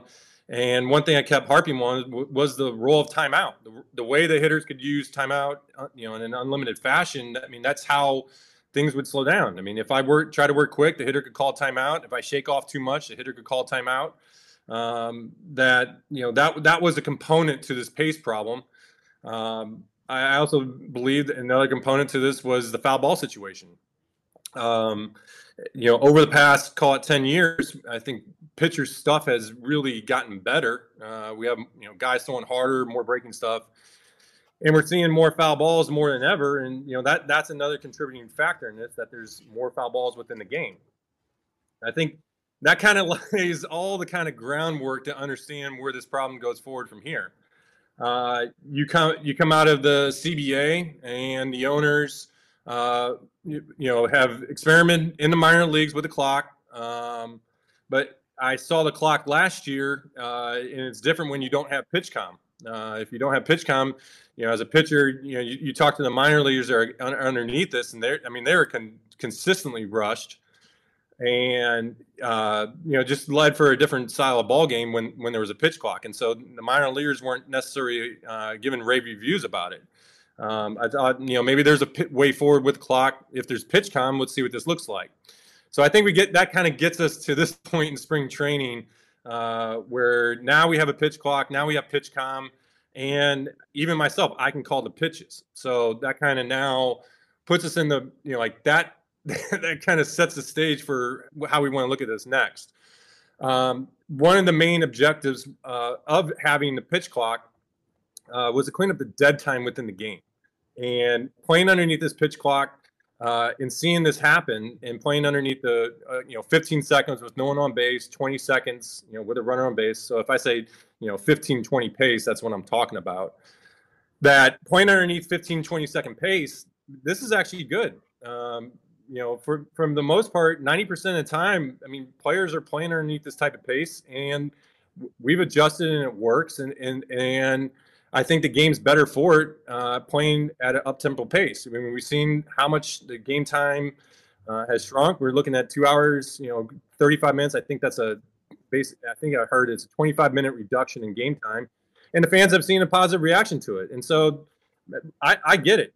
I have a positive reaction to it as well. It's nice to be able to get on the mound, work quick. You know, hitters, you know, can't slow the game down. You know, and I think the the rule change of only having one timeout has been a you know significant contributor to that because the hitter now has to be in a box, has to you know be ready for the pitcher, and they, they can't really do a lot of things that they were accustomed to doing, and that's really picked up the pace, and and players have adjusted. So so Max, uh, to to piggyback on that, when you were when you were pitching and I was facing you, you're one of the best, right? At holding the ball, holding the ball, holding the ball, and the guy got on first base, right? And then I'd be like, well, crap, he's held the ball for 10 seconds, timeout here, right? That the pitch clock once you come set from the stretch right you can hold it or be as quick as you want it the timer starts when you engage the rubber and you because when you were like i mean i remember hitting off you and there's a guy on first and you just stand there mm-hmm. forever right and then it would mess right. with me and mess with the so i can call timeout yeah. once and then you can stand there for a minute right because the timer starts once you come set uh yeah uh, yeah underneath the current rules yes um, the timer would reset in that in that scenario and let's say you get in the box and you're alert at 12 seconds. I have the ability to pitch whenever within that 12 second delta. Okay. So you could rush me or you could wait the full 12 seconds. Correct. Now, could a base runner time you up and say, well, the 12 seconds, I know he has to go home? Correct. And, okay. and you know, with the two pickoff rule, I mean, that's changed the component of the game as well. So I think that this kind of gets to okay, what are the negatives? What you know, what's kind of player feedback? How are we how are we looking at this? And, and you know, we've seen in spring training. I mean, we saw a game actually ended because of uh, ended because of the pitch clock. I mean, if that actually happened in the regular season game where you got a big moment of uh, in this in, in a big moment in a regular season game, we're going to end the game because of pace. You know, I, I can't subscribe to that because that's outside the scope of what this was pitched as. Is it, that we're trying to clean up the dead time within the game, not change the game. And so when you start changing the results of game because of the punishment that that you need to implement this, I, that's where you kind of lose me of saying that we need a clock. Um, you know, sitting here today, you know, middle of March, of, of trying to think through, okay, what should the rule really be? And you know, I'm kind of coming to the, uh, you know, thinking through this, and you know, this is kind of more for discussion, but I think there's something to it. Is to say, look, the umpire should have discretion of when you can turn that clock on or off. Uh, that if the umpire thinks the game is too, moving too slow, then turn the clock on and we have to play underneath the clock. We have to play underneath 15, 20, 20 second pace. And we and there's ball strike implications if you don't. But if all the players are playing underneath 15, 20 second pace, do you really need a clock? Do you really need a ball strike somebody because of an innocuous event, some random thing that happens, uh, you know, that just takes takes a hitter's eye off the, you know, off the pitcher for one split second, and then he's up at seven seconds and he gets a ball, and we change the outcome of an at bat. Uh, that's where it starts losing me, and so that's where I feel like if the umpire had a discretion of when the pitch clock could be on or off, then we can just play baseball. And and like we said, 90, at least ninety percent of the time we're playing at 15 second pace right now. So it'd be a way to kind of blend both the rule based system and have the clock be there in the background to ensure that the games are moving at a quick pace, but without really disrupting the game unless there's really clear clear evidence of like a true infraction. Hey Max, um, my question. I'm going to be devil's advocate here about the whole situation. You know, I'm old school guy. You know, one of those things. I do believe we should quicken it up, and I do think it's been great. But it's sometimes too as well. Like for me, watching the game, I saw earlier today, a guy was pitching. Now he's going to his belt, trying to give the pitch. That PitchCom, which you do as well, right? Mm-hmm. So for me, isn't as a pitcher, you know, because usually we talk about pitchers, just give me the pitch and go. We don't want to, you guys don't want to think about that much uh, while you're pitching. But for me, wouldn't that be like not good as a pitcher? Just understand, all right, I got to think about exactly what pitch, then I got to press the button, then I got to give it back to him. You can you explain that to me and to uh, fans out there how that is either a good thing or a bad thing? What, what, what's your perspective on that? Oh, it's actually a great thing. Um, you know, there, there's times where I absolutely know what pitch I want to throw. Um, you know, given the situation in the game, and I can just call it in. Um, but I, I've also experimented with this enough that no, there there's some cadence of working with your catcher and, and letting your catcher call the pitches. So it's a dynamic that I'm, I'm currently you know kind of working through and understanding you know when should I be calling pitches, when do I let the catcher call pitches, and just let that happen. Um, because of the clock, you I think it's uh, you know given how many different kind of pitches and executions that you want to be able to do at this level, the pitcher has to be able to make make quick. Um, you know, be able to communicate with the catcher quickly and be able to get our signals right. That it, the, the PitchCom is uh, necessary if we're going to have a pitch clock. See, Fra- see, Max Frazier doesn't get it because he he's never been a pitcher catcher relationship, right? So he doesn't understand like that how it works and like, but it's the pitcher's ball, right? You have the ball in your hand. It is your ball. You can throw whatever you want. I'm putting down suggestions. So as a catcher, listen, you call your own game. You know why? Because then the manager can't yell at me when I come in and he goes, Why'd you call the slider 0-2? Well, I didn't mean for him to hang it, right? So good, good on you pitchers. Take the PitchCom type it in, tell me what's coming, I'll knock it down, but then it's on you. So uh, go for it, Max. But Max, listen, I mm-hmm. don't interrupt. What happens if you're a younger guy and you're still trying to understand the pitchers? You know what I mean? So there's there's a concept to that too. So you got to find is that more homework you got to do? Is that talking to a guy like you? Like what what's what's the difference there? Uh, I just think it's a learning curve for everybody. Um, you know, maybe there are guys that don't want to use the PitchCom. Uh, I'm sure there's guys that do want to use the PitchCom. Uh, maybe there's veterans that are willing to use it more. Um, I, I don't think it's a bad thing. I think I think it's a good thing. But I also think we need to write some rules around the scope of this and make sure that we contain this where it is now. That it should only be players on the field that can have one of those communicators. Uh, we need to write in the rules right now and stop nip this in the bud that that somebody on the bench couldn't be doing this uh, because I don't want to see a slip. I, I, see a slippery slope here that all of a sudden the front offices and pitching coaches are going to start, you know, calling in the pitches, and that's the, last thing that I want to see have happen. But right now, you can't do that, correct? Correct. Correct. Okay. But you know, once this becomes, let's say this becomes popular, like okay, pitchers, you know, can start calling their own pitches. Then you know, what's next? And so let's write the rule in now saying no, under no pretenses do we ever foresee this happening where the pitches or front office or anybody can call a pitch for a pitcher. Well, college colleges do that now, right? With the walkie talkies. The, the, the, I think so. Yeah, they have the earpiece. The catcher has the little earpiece in, and the, the co- you see the coach like, okay, fastball in, you know, and then the catcher's like, okay, and then and then they have the little wristband thing too. They call right, and it says whatever the pitch is. So you don't you don't want to see that. That you and I like that because it still puts a human element. It's not an analytic driven. So I'm all for that too. Right. Hey, Max, back to the pitch clock for a moment. What are some Mhm. of the intricacies that need to be changed? And is there ongoing discussion about anything changing during spring training here? Because we're a couple weeks away from the season, and like almost every day, we see some new wrinkle that comes out, whether someone knows they're doing something wrong or not, or some are trying to game the system. Like, what have you observed?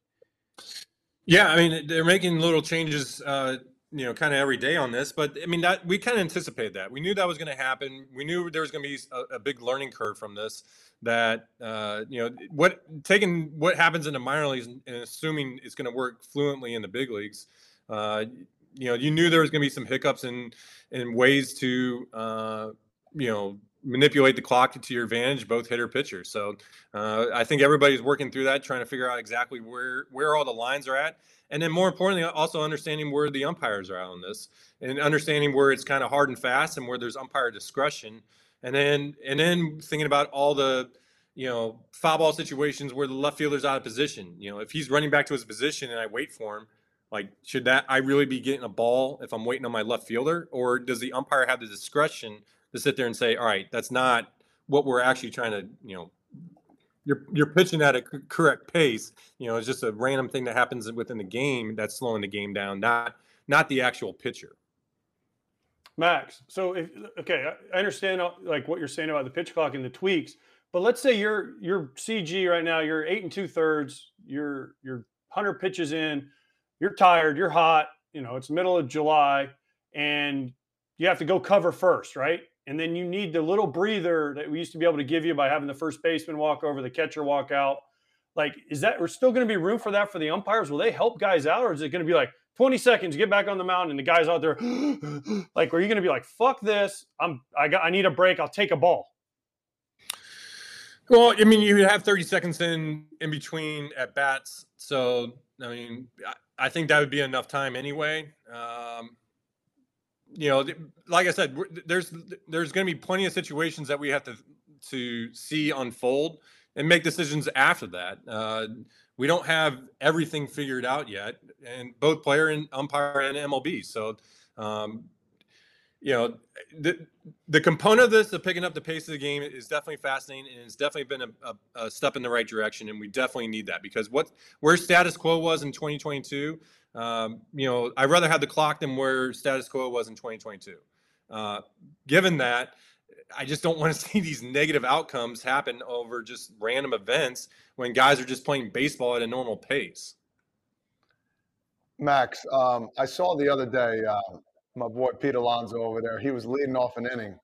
Next thing you know, a guy made not. He comes sprinting out of there at first base to get in the dugout, get his stuff on, get in the get in the batter's box. Next thing you know, he does this thing with his breathing. Like that's not that's that's not the whole purpose of this whole thing. It's to speed up the game, but as well, like as a hitter coming off the field, that's got to play with your mind a little bit too, man. If I'm in the outfield, I make a diving play. Next thing you know, you got you know some odd you know less than two minutes to get there, get going. And if you're not ready, they're gonna bang you for strike one. You're not ready to get back. You know what I mean? So it's like Right. there has to be that you know that gap right there with uh, like an umpire's discretion or something that has has to be talked about. No. Yeah, and, and that's what we are talking about, and that's that's kind of you know a situation that I mean you know that we're all thinking about and alluding to is that you know what happens in that scenario. You know, let- let's let's even take it a little bit step farther. You know, let's say a, a defender you know dives and kind of hurts himself a little bit. You know, he needs a second.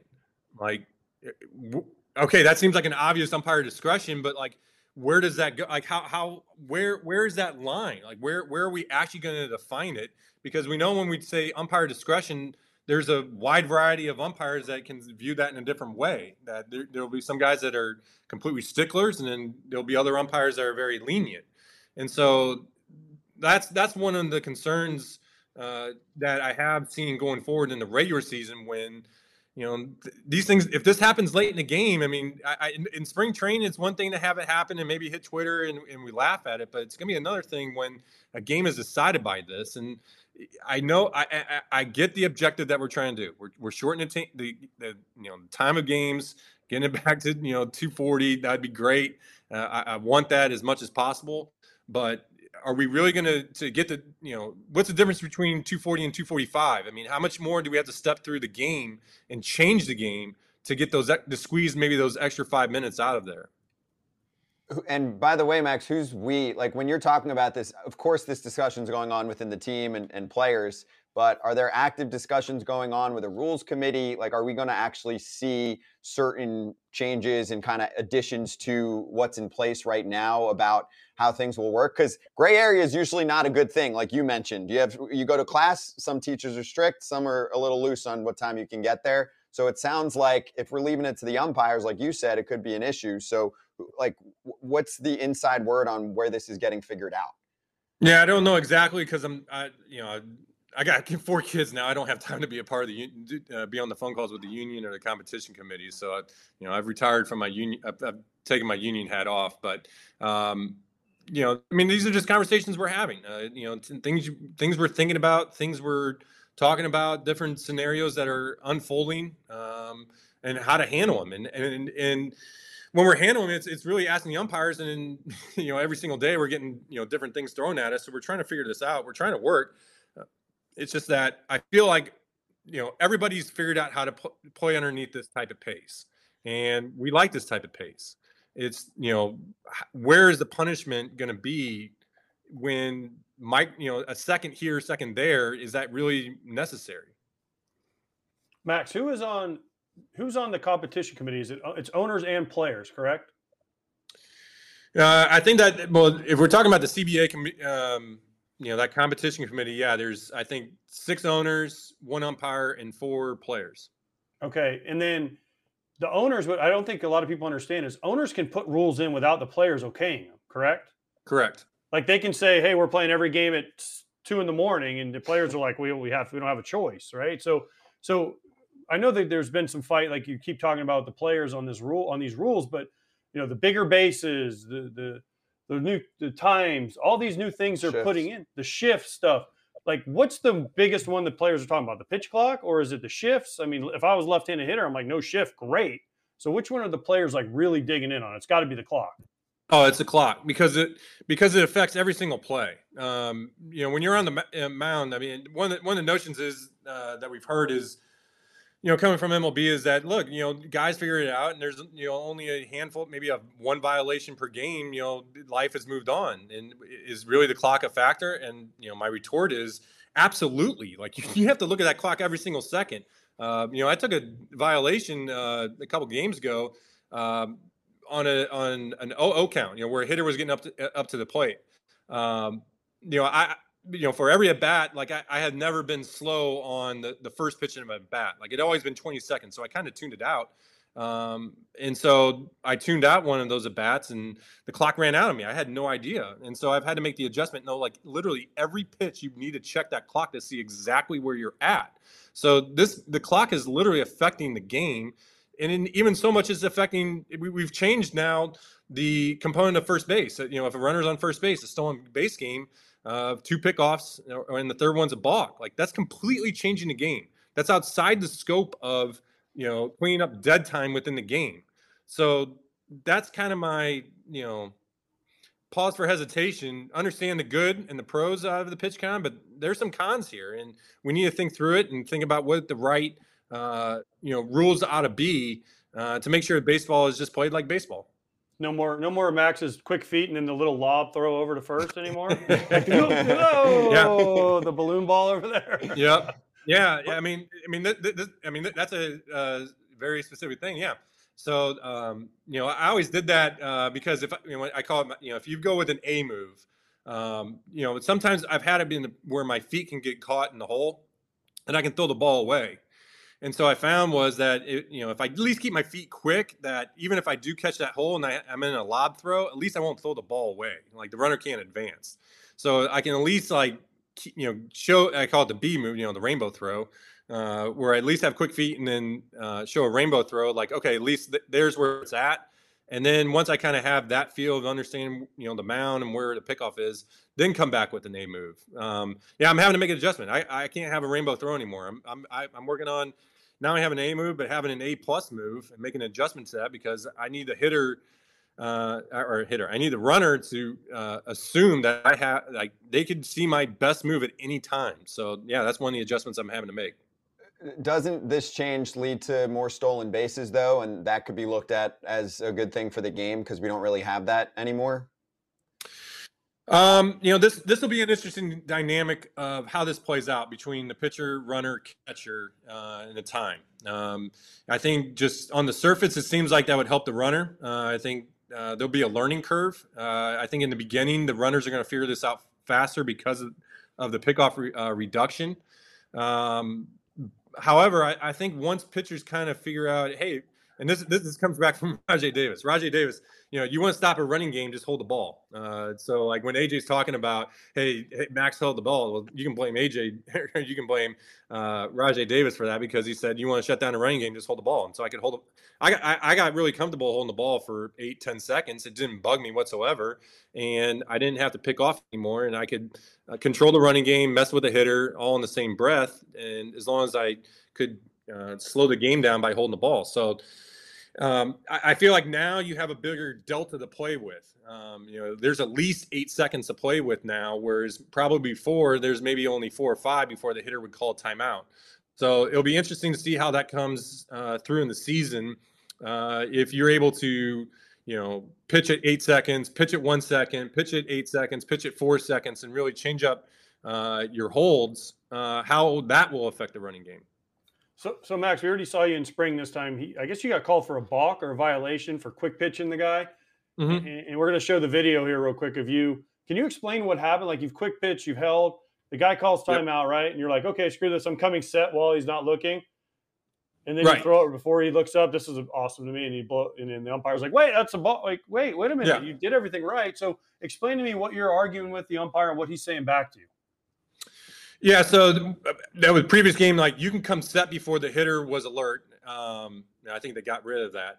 Uh, but in that moment, I was pressing to see, all right, what what's you know when can you actually go? Now I get I, w- I went a, I went a, a, split second too early. I, I, get it, but I was trying to see like it it's it's wild to come set before the hitter's alert, and knowing that uh, he just took a t- you know Victor just took a timeout that he no longer has a timeout.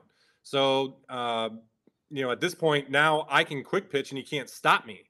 Um, and so, I, you know, he's in there. The umpire tells me go. And so I'm trying to kind of sync up when he's going to look up and when I can fire the ball um, and try to get the feel of the rhythm of the timing. And so I felt like I felt like I had got Victor's eyes. His head was moving up. Um, but I mean, you know, watching a replay, I, I went too early, and I, I get it. Uh, I was learning it. I, if you actually go back and later in that game, I, I understood. Okay, I, I, took a balk. You know, I'm learning this, and then I I understood what I needed, where the rhythm is. Like I got to see the hitter's eyes, and then once I got the hitter's eyes, then I, then I got it, and then then it wasn't gonna. Then I haven't done it again. So I, always uh, tried. I always tried not to look in your eyes because you know I didn't know which one to look at. So I was always like, well, if I feel good, I'll look in the brown one. But if I get a little scared, I'm gonna look in the blue one. So but to me, like I can't wait to see like you, Greinke, probably Verlander, like the veteran guys are going to mess with hitters' timing. You know, Frazier's a big leg kick guy. Like you could just sit there and hold the ball, hold the ball, and then boom, and then the next pitch rush him. Like I can't wait to see you veteran guys just mess with hitters and basically fuck with hitters until they can't hit anymore. Yeah, I mean, I, I fully believe that's a you know, I, I feel like we're more like a quarterback now where you're able to, you know, a quarterback really has a, uses the play clock to their advantage, and then they run different plays off the play clock. Well, that, that's kind of what we're doing now as a pitcher. Now, you know, we have a pitch clock. Um, you know, you I'll be able to run certain pitches and think of different things. Uh, so that's going to be a challenge and see how this unfolds. This was awesome. Really appreciate it. Great to have you on. Hope we can do this throughout the season to get into the good stuff that needs to be talked about. Yep. Appreciate you. Thoughts? He gets into it. I think it's an interesting perspective from a player and, and one of the lead players in all the discussions, right? It's it's just an interesting side to hear after having Ibanez on and then now having Max on. it is just an interesting it's an interesting conundrum because some of the players like it, some of the players don't like it. Veteran players don't really like it. The biggest thing for me is how can you take advantage of the clock as a pitcher or a hitter, and what changes are coming. And then I hate the fact that he's saying like I'm always just staring at the clock. Like to me, that that's not the way baseball is meant to be played. Today, today, I mean, he's staring at the clock. I bet when he comes on again at the end of April, he's not going to be staring at the clock. But like you ask a quarterback, they they don't, they're always looking at the they're always looking at the play clock. You know, they're running it down. They're going a quick you know a quick count. They're they're taking it down to you know to zero to one. They can't just snap it at the same time all the time. It's just a different it's a different look. It's a different uh, strategy. Yeah, now and now it's the game within the game. There's a little more going on, and I talked about it before. Like having that pitch com is that going to bother some people? Probably not, but it might bother a couple people. Uh, you can't hear during the game. You know, big situations. There's going to be a lot of unknowns, but at the same time, it's good for the game. It's speeding it up. But the rules, it's going to be like, uh, well, we said this, we said that. It's going to be a lot of umpire um, craziness going on. I think. I'm hearing some similarities here to a sport that's pretty popular in this country, Todd. Oh, they might not be able to hear when it's loud in their in their ear. That sounds like a quarterback, which Max said you're becoming more of a quarterback. You can mess with your play clock, your pitch clock. I think that's pretty cool. I think something that was I think something that was that he brought up that I have been banging the drum about is ever since they started the whole PitchCom thing was he doesn't want to see the PitchCom leave the field. Like, because I've heard meetings, and I won't say which teams, but where the certain department, being very vague with this, is saying at the end of the season, oh, you know what? I know you guys did really well. Pitching staff did really well. Uh, but you know what we're going to do? We, we, ha- we have the better answers with our analytic department. So you know, maybe you should listen to us more. That's one step away from some dude up there with the numbers going, boop, fastball. and everyone's like, all right, fastball, here we go. Kratz, you were talking about the Yankees, weren't you? I wasn't talking about the Yankees. He's just trying to set you up because Booney's yeah, ready. because we got Booney uh, bring, yeah. bring him in. Bring him and you, his, you and his, introduce him, Kratzy. You played for him. I did play for him, and he treated me like an absolute veteran in the clubhouse as a spring training guy. I didn't see gray pants in my locker unless I was starting the game. Aaron Boone, the lowest war of anybody in his family. the Yankees manager. Bring him in. There he is. What's up, Booney? Do I have to turn my hat around to? is that kind of the thing here? Not with your palo and not with those hats. You're going to get a sunburn on your forehead. Those hats were not made by bald people, by the way. Bald people look, it's terrible. The see through spring training hats, out. Out on them? out on them. I'm glad I quit before they came out with them. Yeah. I don't mind. How you a doing? Little change, little change up. I'm doing well. How are you guys? Good to, how's the show going? You having fun? The show's been. Inc- what do you think, AJ? Tell It's him. been good. It's been good. We're going to have you on every week. So uh, thank you. thank you for agreeing to that before the show. We really You're a appreciate it. podcast guy now, I heard. Yeah, that, that's true. That's true. Di- Wade going uh going new age. So yeah, I'm jumping in. You're so Yeah, what- progressive. No, I, I mean Booney. Hey, look, we're, all coming from all kinds of different places where we do, you know, TV jobs separately too, and like we're we're doing this every day because we think that people want to watch what we're doing on YouTube, TikTok, social platforms, getting to a younger audience, podcast. Hey, mixing a curse word here or there, no big deal. You can't do that on television, but I'll say I don't even say it, Booney. Most of the players when they come on and they're not saying anything inappropriate or calling someone out though but for example be like yeah i don't give a shit about that and they like to be able to just be themselves that's real clubhouse talk I, I try to hold my cursing for the umpires. that's fair that's fair Well, he's, I mean, you know, he, Booney, you're our trendsetter. You know, with the, the sleeveless cutoff sweatshirt. I think you have one on right now, right? Like, you know, the I do. podcast. I now you have the sleeveless sweatshirt that you cut off. I mean, you're like the the Gen Z millennial manager for everyone out there.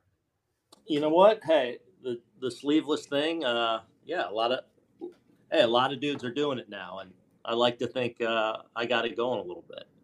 Yeah, you're the Bill Belichick of baseball. I don't know. Boone, what's going on, man? It's Frage. How's everything, man? Hello, Frage. How are you? Good, good, good, man. So my my question to you is, how many times are you going to get thrown out this year with all these new rules coming up, brother? Yeah. Um, man, I was messing around with getting thrown out yesterday, and someone said, "Do you ever get thrown out in a spring training game?" I'm like, "Absolutely not. Can't let that happen." I'm trying to go under my norm, so um, we'll see. But the first time uh, they ring somebody up when the pitch clock expires, uh, that that might uh, that might get me going, especially if I feel like it wasn't justified. But um, I'm, I'm going for the under. Um, what whatever that over under out there is set at, I'm going for the under. Um, so far, that hasn't worked out for me though. Tell him, AJ. Give him advice. Yeah, I've got thrown out of a spring training game, Booney. Come on, as a manager, that should be easy. As a player, it was a little bit more difficult. But come on, it's manager. Just go out there and you know tell Angel Hernandez he's not doing his job and enjoy an early Well, bus Angel- ride home. Yeah, he's not on this coast, so I only have a few others to to uh, get after. But I try and keep it low key uh, with my my uh, my arguments in in spring training. I like it. I like it. Uh, did you see what happened? Obviously, I'm assuming you saw what happened with Edwin Diaz last night. I did. Uh, Off, uh, uh, yeah. as Uh, a manager, how do you feel about your guys playing in this? I mean, it's been awesome for baseball. It's been awesome to watch the fans. So, I mean, I know it's kind of a double-edged sword for you as a manager, right? With your guys in the in the event. Yeah, I mean, look, you're always a little apprehensive, you know, especially with some pitchers, especially if some pitchers have had some injury history. That's, I think, where you get a little bit nervous. Um, but look, I, I mean, the Edwin situation is not, to me, not a baseball playing injury. I mean, that's a fluke. Life got you. You know, that could happen. You know, working out in the off season. That could happen. You know, in, in spring training doing something. So that's not a a, a case of a guy being ramped up and blowing out down the road because he was throwing playoff caliber baseball maybe before he should have. This is one of those unfortunate accidents, and uh, you know uh, should should not be attributed to WBC at all. But I think from my standpoint, organizationally, um, the only thing you worry about is is is the pitchers being in like you know playoff playoff atmosphere, playoff pitches uh, when they're not used to doing that and maybe not even quite ready to do that. Um, and if they've had an injury history in the past, that's where we get a little nervous. So like, so like, do you encourage your players to play basketball at all in the offseason? Um, I tell them if big they, home runs. if they ask me, I, I tell them to steer clear of that. I tell them to steer clear of basketball. Although, you know, we even have somebody that's that's within our organization that's part of the medical under the medical umbrella that a few years back was having a conversation with me. He, he goes, I actually wish we had a basketball court on on site because he thinks there's a health benefit to guys, um, you know, certainly doing other athletic things throughout the season, whether it be basketball, what be because it it puts you in a better position to handle different stretches throughout the year, athletically speaking. So I was like, hmm, I, I tend to agree with you. Didn't work out so well for me, but overall, I agree with you. But that wasn't that wasn't your first basketball game. So I hear what you're saying. Like, go out and be, go out and be who you are. And like, you know what? If that's God's plan for you, you know what? You had, you know, the knee the knee injury happened. Yeah, I mean, the way I looked at that um, is, you know, I wasn't doing anything irresponsible in my eyes. I was getting a workout in on a Friday night where uh, we had nothing going on, and I just wanted to get some cardio in and shoot some hoops, and life got you. And and now it's part of my story, and that's okay. Hey, Booney. Um, so wanted to ask you about your uh, big decision on Gerrit Cole to be your opening day starter. Really bold move. How much time did it take for you guys to all sit down? Was it like you know the the war room where you're drafting picks and you're like, all right, what do we do here? Yeah, you know, actually, I haven't even had that conversation with him. Been like, you're, the, we- we've just kind of been laying out the calendar for the last few weeks, and we talk about it. We're kind of lining everyone up, and so um, when the media asked yesterday, they're like, "So is Cole?" And I'm like, "Oh, yeah," but I didn't really know I needed to announce that one. So yeah, Gerrit will be going opening day again for us. um, he looks awesome this spring. He's he's he's in such a good place. He's throwing the ball really well, um, hitting all his markers. You know, he's up up to 70 pitches his last time out. So he's got two more before that opening day start. But excited where he's at right now, and uh, I think he's going to have a really big year, boys. I, am buckle up. I think I think uh, Gerrit Cole's going to do some some great things this season. Yeah, speaking of speaking of uh, other players on the team, I'm I'm looking at the younger guys, Volpe and Dominguez. Man, they look like they're having a really good spring. Um, when can we see those guys coming up? Because I know Yankee fans out there are, chomping at the bit to see these guys. Uh, you got Isiah Kiner-Falefa moving the outfield. You're moving guys around. I mean, I I love everything everything about that. Just because learning new positions, I think, is vital. Me coming up, I did that all through yeah. my career until I found it. But these younger guys and kind of Falefa, man, what, what do you got going on with these guys coming up? Yeah, so so Volpe's very much in the running, you know, to be to be on the team in on opening day. You know, so we got two more weeks to go here. Uh, those start, conversations will start to happen in earnest. He's played awesome. He's come in with obviously one of the big stories of this camp and and gone out and delivered and performed and you know kind of looked like everything we you know expect and get excited about him being. So um, he's very much in the running. Dominguez um, has he's come such a long way in a year. You know this time last year he was coming off a 21 season where you know he, he had his struggles wasn't great. And then last year the whole way he started in low a went to high a and then finished for the playoffs in double A and, and performed really well as he kept going. And as the year unfolded and as competition got better, he got better and better.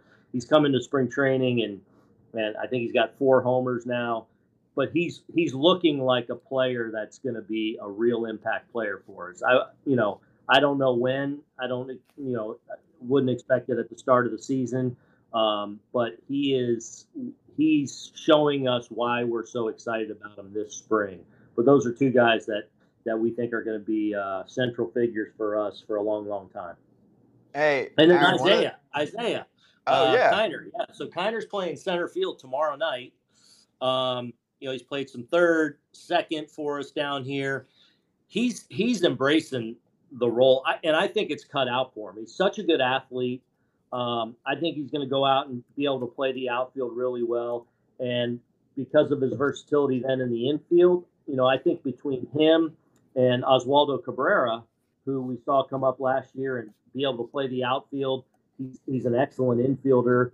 Um, we feel like in those two guys, you know, we're going to have guys that are versatile and, you know, in the in today's game where you have um, you know benches with four position players, you know, to have true versatility and flexibility is huge. And I think Kiner potentially is going to provide that along with Oswaldo. And then DJ in the infield that can play the three different positions where I just bounce them between those three. Hey, so I'm going to tell you this: if Isiah gets in a little slump here this year, you play that song "Hawaiian Superman." I used to do it in Texas and put a smile on his face, and he'll start taking off. That's that's my uh, little quick Hawaiian there for Superman. you. I, am I'm, I'm taking notes on that one. Hawaiian yes, Superman. sir. yeah, I didn't know he's that. A, he's a great dude. He wants it. He wants it here. Uh, he just wants to be. He just wants to win, and he wants to win in pinstripes. So, um, you know, uh, I'm excited where he's at and and what I think he could bring to our team this year. Aaron, I know you've probably been asked a million times about the rules and stuff like that. Here, here's one that was added in the past year. It's more of like a bonus incentive that's very relevant to our conversation right now. So we're talking about Volpe. It sounded like he's going to make the club out of spring training. Huge bonus, in addition to him playing for the ball club, is that he's an awesome player. If he has a great year, the team gets a high, basically a first round pick. We saw it play out last year for the first time and it was huge. And part of that was to make sure that the best players are getting called up from the jump, the famous Kris Bryant story. But in my mind, that partially worked last year. Like we saw Julio Rodriguez right from the jump make the team. We saw that with Bobby Witt, even for guys that didn't finish in the top three. But we we saw that actually play out and turn into a pick for a team. So do you like it? And do you think the front office is pumped about a rule like that too when you have a rookie like this?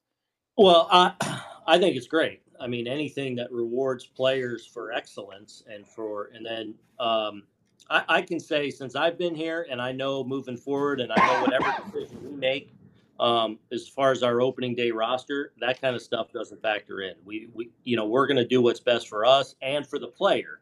You know, that all factors into the equation. But you know, us wanting to wait because you know it serves some kind of purpose um, just is not in the is not in the equation. So. Uh, I think it's great anytime you can reward players, anytime the best players are where they should be. Um, I think that's a great thing for our game. So, so Booney, here's the thing. What I've learned from this interview is IKF is going to be your utility guy. Volpe is making the team. So we're breaking Ah, news here. I didn't say Eh, that. I said he, I know, I but said you, yeah, very much no, in the ma- running. manager talk. We got it. We got it. And then third thing is John Schneider. When we had him on, Blue Jays Uh-huh. manager, he sent it. He showed us his whole organizational depth chart. He didn't. I don't know. We kind of called him out on it. So and then we sent him a pair of uh, Jordans. So can you do that for us with the Yankees? Can you like open the doors behind you because behind it is all the organizational, you know, the depth charge, the pitching rotation, and then maybe we'll send you a pair of Jordans. Um, all I got for you right now is we dwindle down here in spring training is a little, you know, I got my I got my big calendar there, so uh, Ah. you know that's Hey, all I you know got how- for you. Here. Hey, and you know how the Yankee fans are. If Volpe doesn't make the team after the spring he had, you're you're going to be number one on their. Someone in the Yankees organization is going to be number one on their. We're going to get this guy list because they're, they're clamoring. Hey, you know what? We uh, we got a fan base that really cares, and you know sometimes sometimes that comes with uh, you know a lot of excitement. Sometimes it comes with a lot of pressure and a lot of um, you know upset when when things don't go uh, according to plan.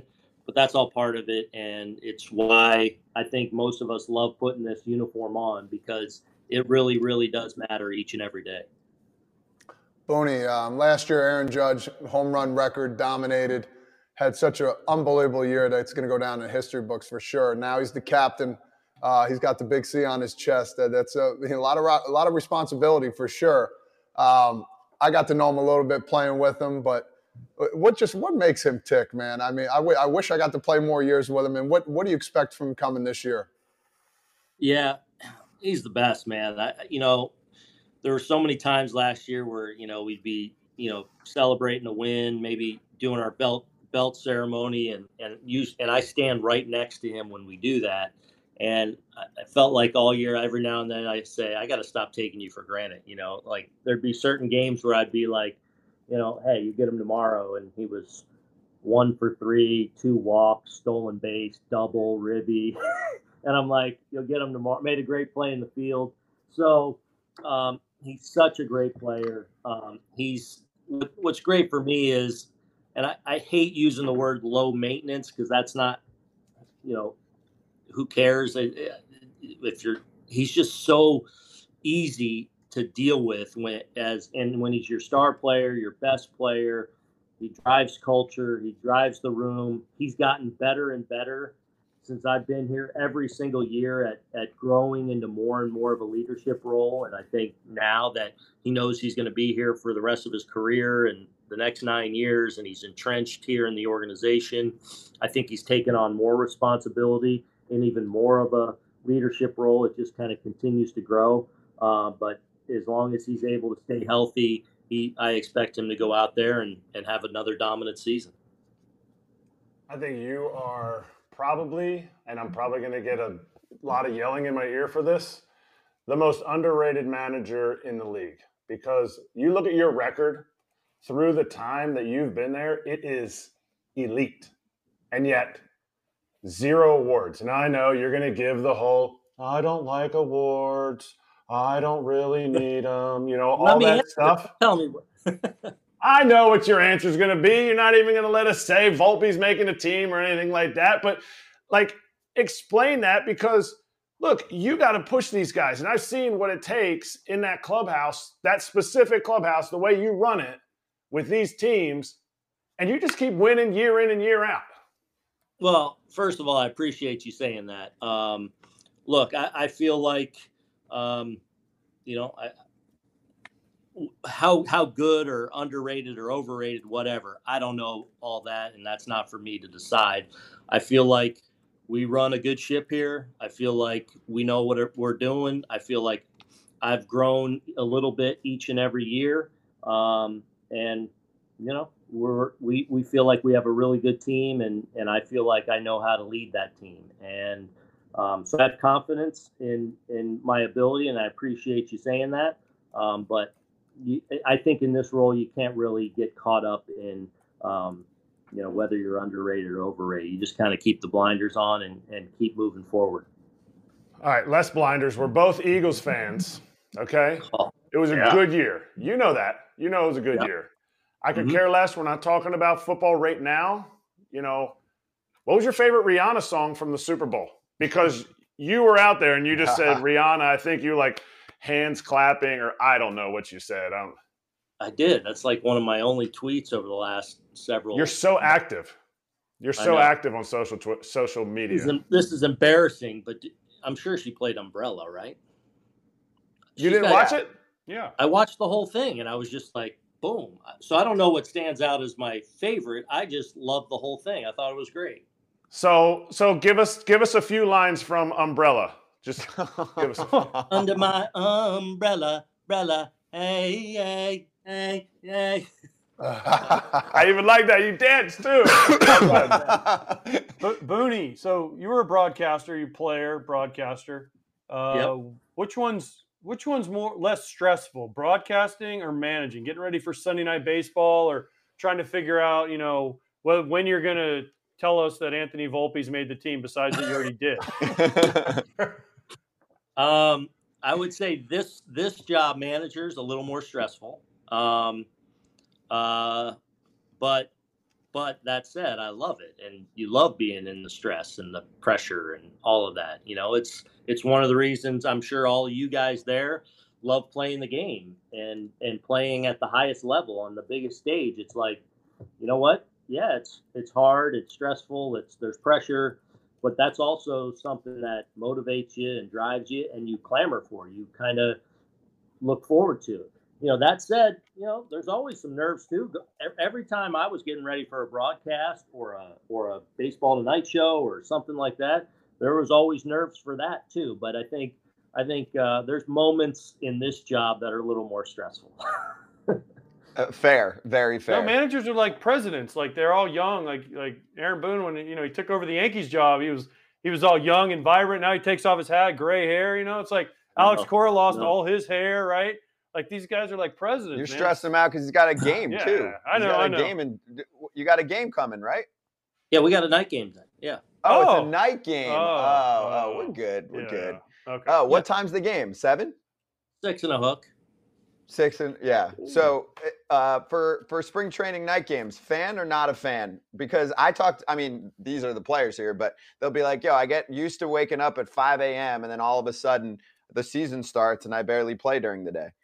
Yeah, I'm a fan of it. Um, in in chunks, in like small. I think we have like five or six. That's about the right number. You know, it gives you a chance. Yesterday, you have a day game. You know, nice dinner you can sleep in for which you never do in spring training. Um, so it's it's a nice little break it up a little bit. We had we had one a couple days ago, and then we have one tonight. I think this is our last. Yeah, it's our last night game. Um, of the spring. But I like them in in small small bits. A few of them is perfect. I think it's a nice little change of pace for spring training. Hey, I want to finish with this change of pace. There, there are rumors swirling around that were uh, recited on this show that Erik Kratz was brought in for a pregame playoff speech at one Believe point. it. And w- why? and did he sing? And was it better than what you just did? He was, you know, he's everything you guys see on this. Yes, he sang. He he spoke from the heart from a guy that had been in the game forever. Um, you know, he talks about having pinstripes in his locker. Well, he had pinstripes in his locker because he had that level of of respect, and anyone that I felt like had as much potential gray hair or balder than me, I feel like you know deserves to not have to go on the road a lot in spring training. But that season, he played an integral role, like late in the year, like he helped develop and um, get some of our young players that we were leaning on uh, to the big leagues and, and playing a role. Every time he did play down the stretch, he seemed to play well and contribute. but I think he had the respect of the of digging himself. He had the respect of the room from from the Aaron Judges and the star players in the room all the way to the rookies. He he just developed a relationship and um, he gave a very impactful speech that actually did not work though. We lost. typical. That's typical. But Good I job, thought it was going to work. yeah, I thought so too. I mean, I thought I thought the song was going to be it. I thought the boys were. I mean, by the end of the song, the boys were clapping and everything. Yeah. But We were we were laughing, crying. He he kind of tugged at every little bit of emotion in a in a pre-series speech, and you got to love that. now you know what we deal with every single day with him on this show. right. This is a Monday That's through right. Friday, so we've got Kratzy bringing out all the emotions every day. Yep. Booney, this was great. Thank you so much. Um, yeah, good, good, luck. luck. with everything, guys. It's good to catch up with you all. I'll see you down the road. All right. Yes, sounds good. We'll talk to you soon. Appreciate you.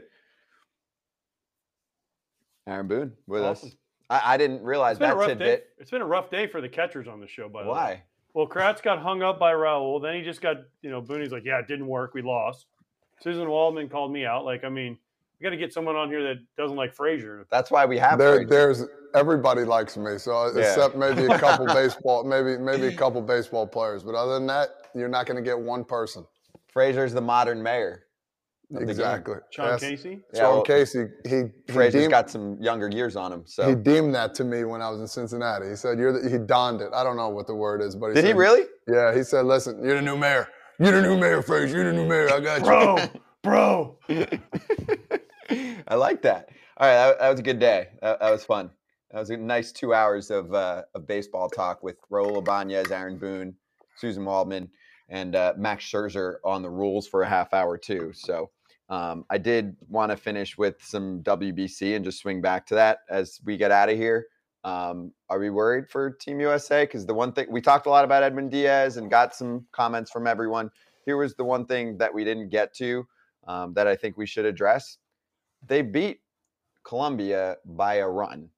They didn't look great. I watched the whole damn game. Mike Trout did everything on offense with a little setting the table by Mookie Betts. So that could change in a beat, but I just I don't think they have it like some of the other teams we've seen in Miami, and I think that's fair. It's going to be, listen, Venezuela in Miami. And then if they get past that, or they play what, Mexico or Japan, or I don't know what the matchups are, Puerto Rico. Like those are the fan bases there are going to be out of control. So USA fans show up in Miami and get ready because they're going to need you.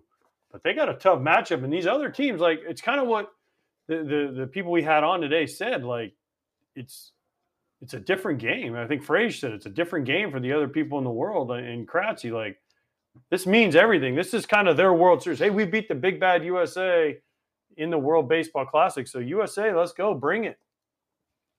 they're they're gonna have to find a way because the crowd listen nothing for nothing it's gonna be a raucous crowd there's gonna be a lot a lot of venezuelans there are a lot of latin people there screaming and yelling in a good way and I, this is what you want if you're playing the game of baseball we go to these other countries uh, playing dr or mexico venezuela wherever you go the energy is unbelievable and this is what you, I, I would love to play in these games but just to focus on controlling your mindset, controlling your your thought process, and everything. Um, Mike Trout's hot, bro. Let's go, USA. Step up to the plate, get it going, get on him early and often, take the crowd out of it, and we'll have a shot.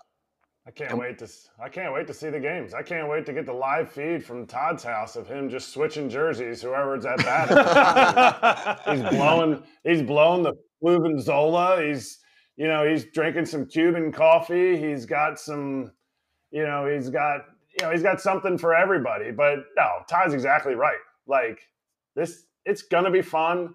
And the negative part of Edwin's injury is nothing to do with the WBC, but it's terrible for him. But this this ending, the the finishing rounds of the of WBC are going to be absolutely incredible. I, I will say this too, like everyone cares, it's fun, right? And we make fun of the WBC, the uniforms with Great Britain or whatever, but uh, we've all said like it's uh, most baseball fans love it. It's way better. We're not talking about any spring training games. They're freaking boring. I mean, they're they're not real. They're exhibition games. You get to see your guy for a few innings, whatever. They're before we finish here, there's some really trash takes on social media lately.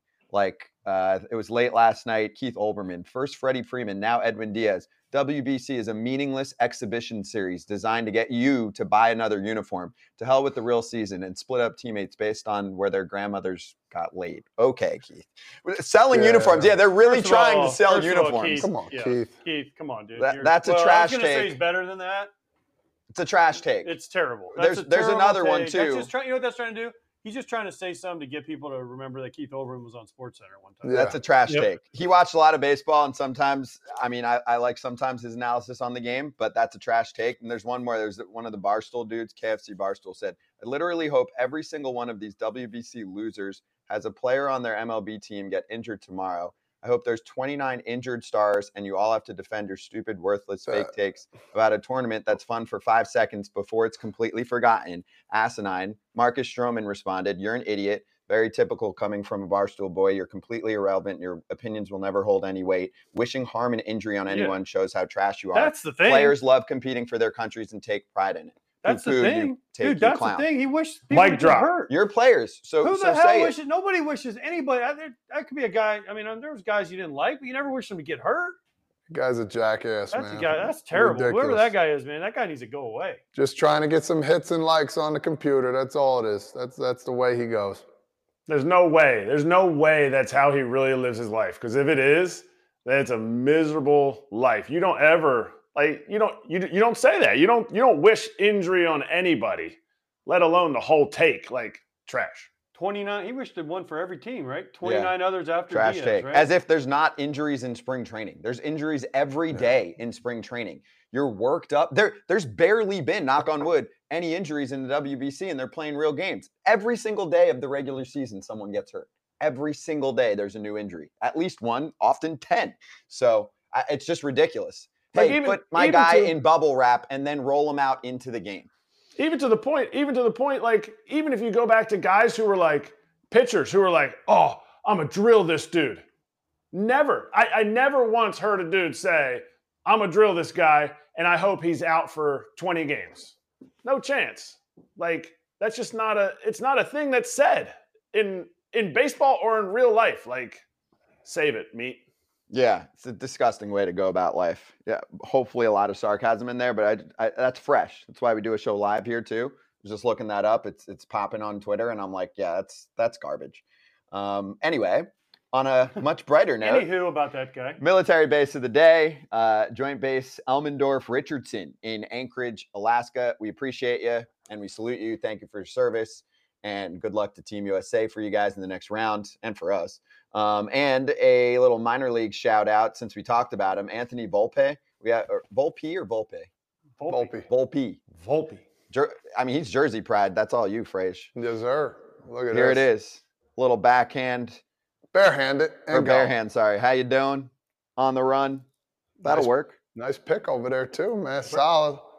Breaking Gain news, by the way, he made the team, Frazier. I don't know if you heard that. I mean, I mean, there's been Hey, never been more. Hey, listen, there's never been more manager speak than what Aaron Boone said when he's like, "Well, you know, listen, Yeah. bull crap, dude. He's making He's that. 'cause making if the he doesn't make the team, dude, those New Yorkers, Yankee people, oh man, the spring he's had, there's no way they can't they can't stop him now. Mm-mm. Kratz hats take over. What do you got today? I almost kind of forgot what I had. Now I had a I had a Chiefs hat on before Syracuse Chiefs. This is the next one that came out of the bag. Unfortunately, I'm getting to like an area of the bag where they're all dusty and stuff. Probably because I never wore them because I was always wearing a the pot on my head. But Syracuse Sky Chiefs when the Syracuse still had turf on their field. They had the the Astro turf, and it was it was hideous. It would snow on it. Syracuse weather is Ugh. it ain't it. You know, grilled cheese comes from there, Jason Grilli. But other than that, Syracuse, man, the weather is brutes magoots. And then you had to play on turf, ain't it? That's like where you send a prospect to die. It sounds like. Yes. Hey, It you're is. going to Syracuse. It's it's it's cold as shit, and uh, the turf's gonna hurt you, Yep. Yep. guys. This was great. Play play us out. Play us out. There we go. You guys have a nice time tomorrow. AJ, day off Fridays. Frazier Off Friday, day, though, AJ. baby. Frazier Friday. And I'm coming soon to hang out with Frazier on Frazier Friday once he gets rid of that cough. Yeah, I'm not Same at all touching that cough. We gotta we gotta give him a week quarantine. So you Whatever. Vitamin dominate. C. Good work, boys. Love it, love it. Great day. Ken Rosenthal from Miami on the WBC with some hot topics. See you then.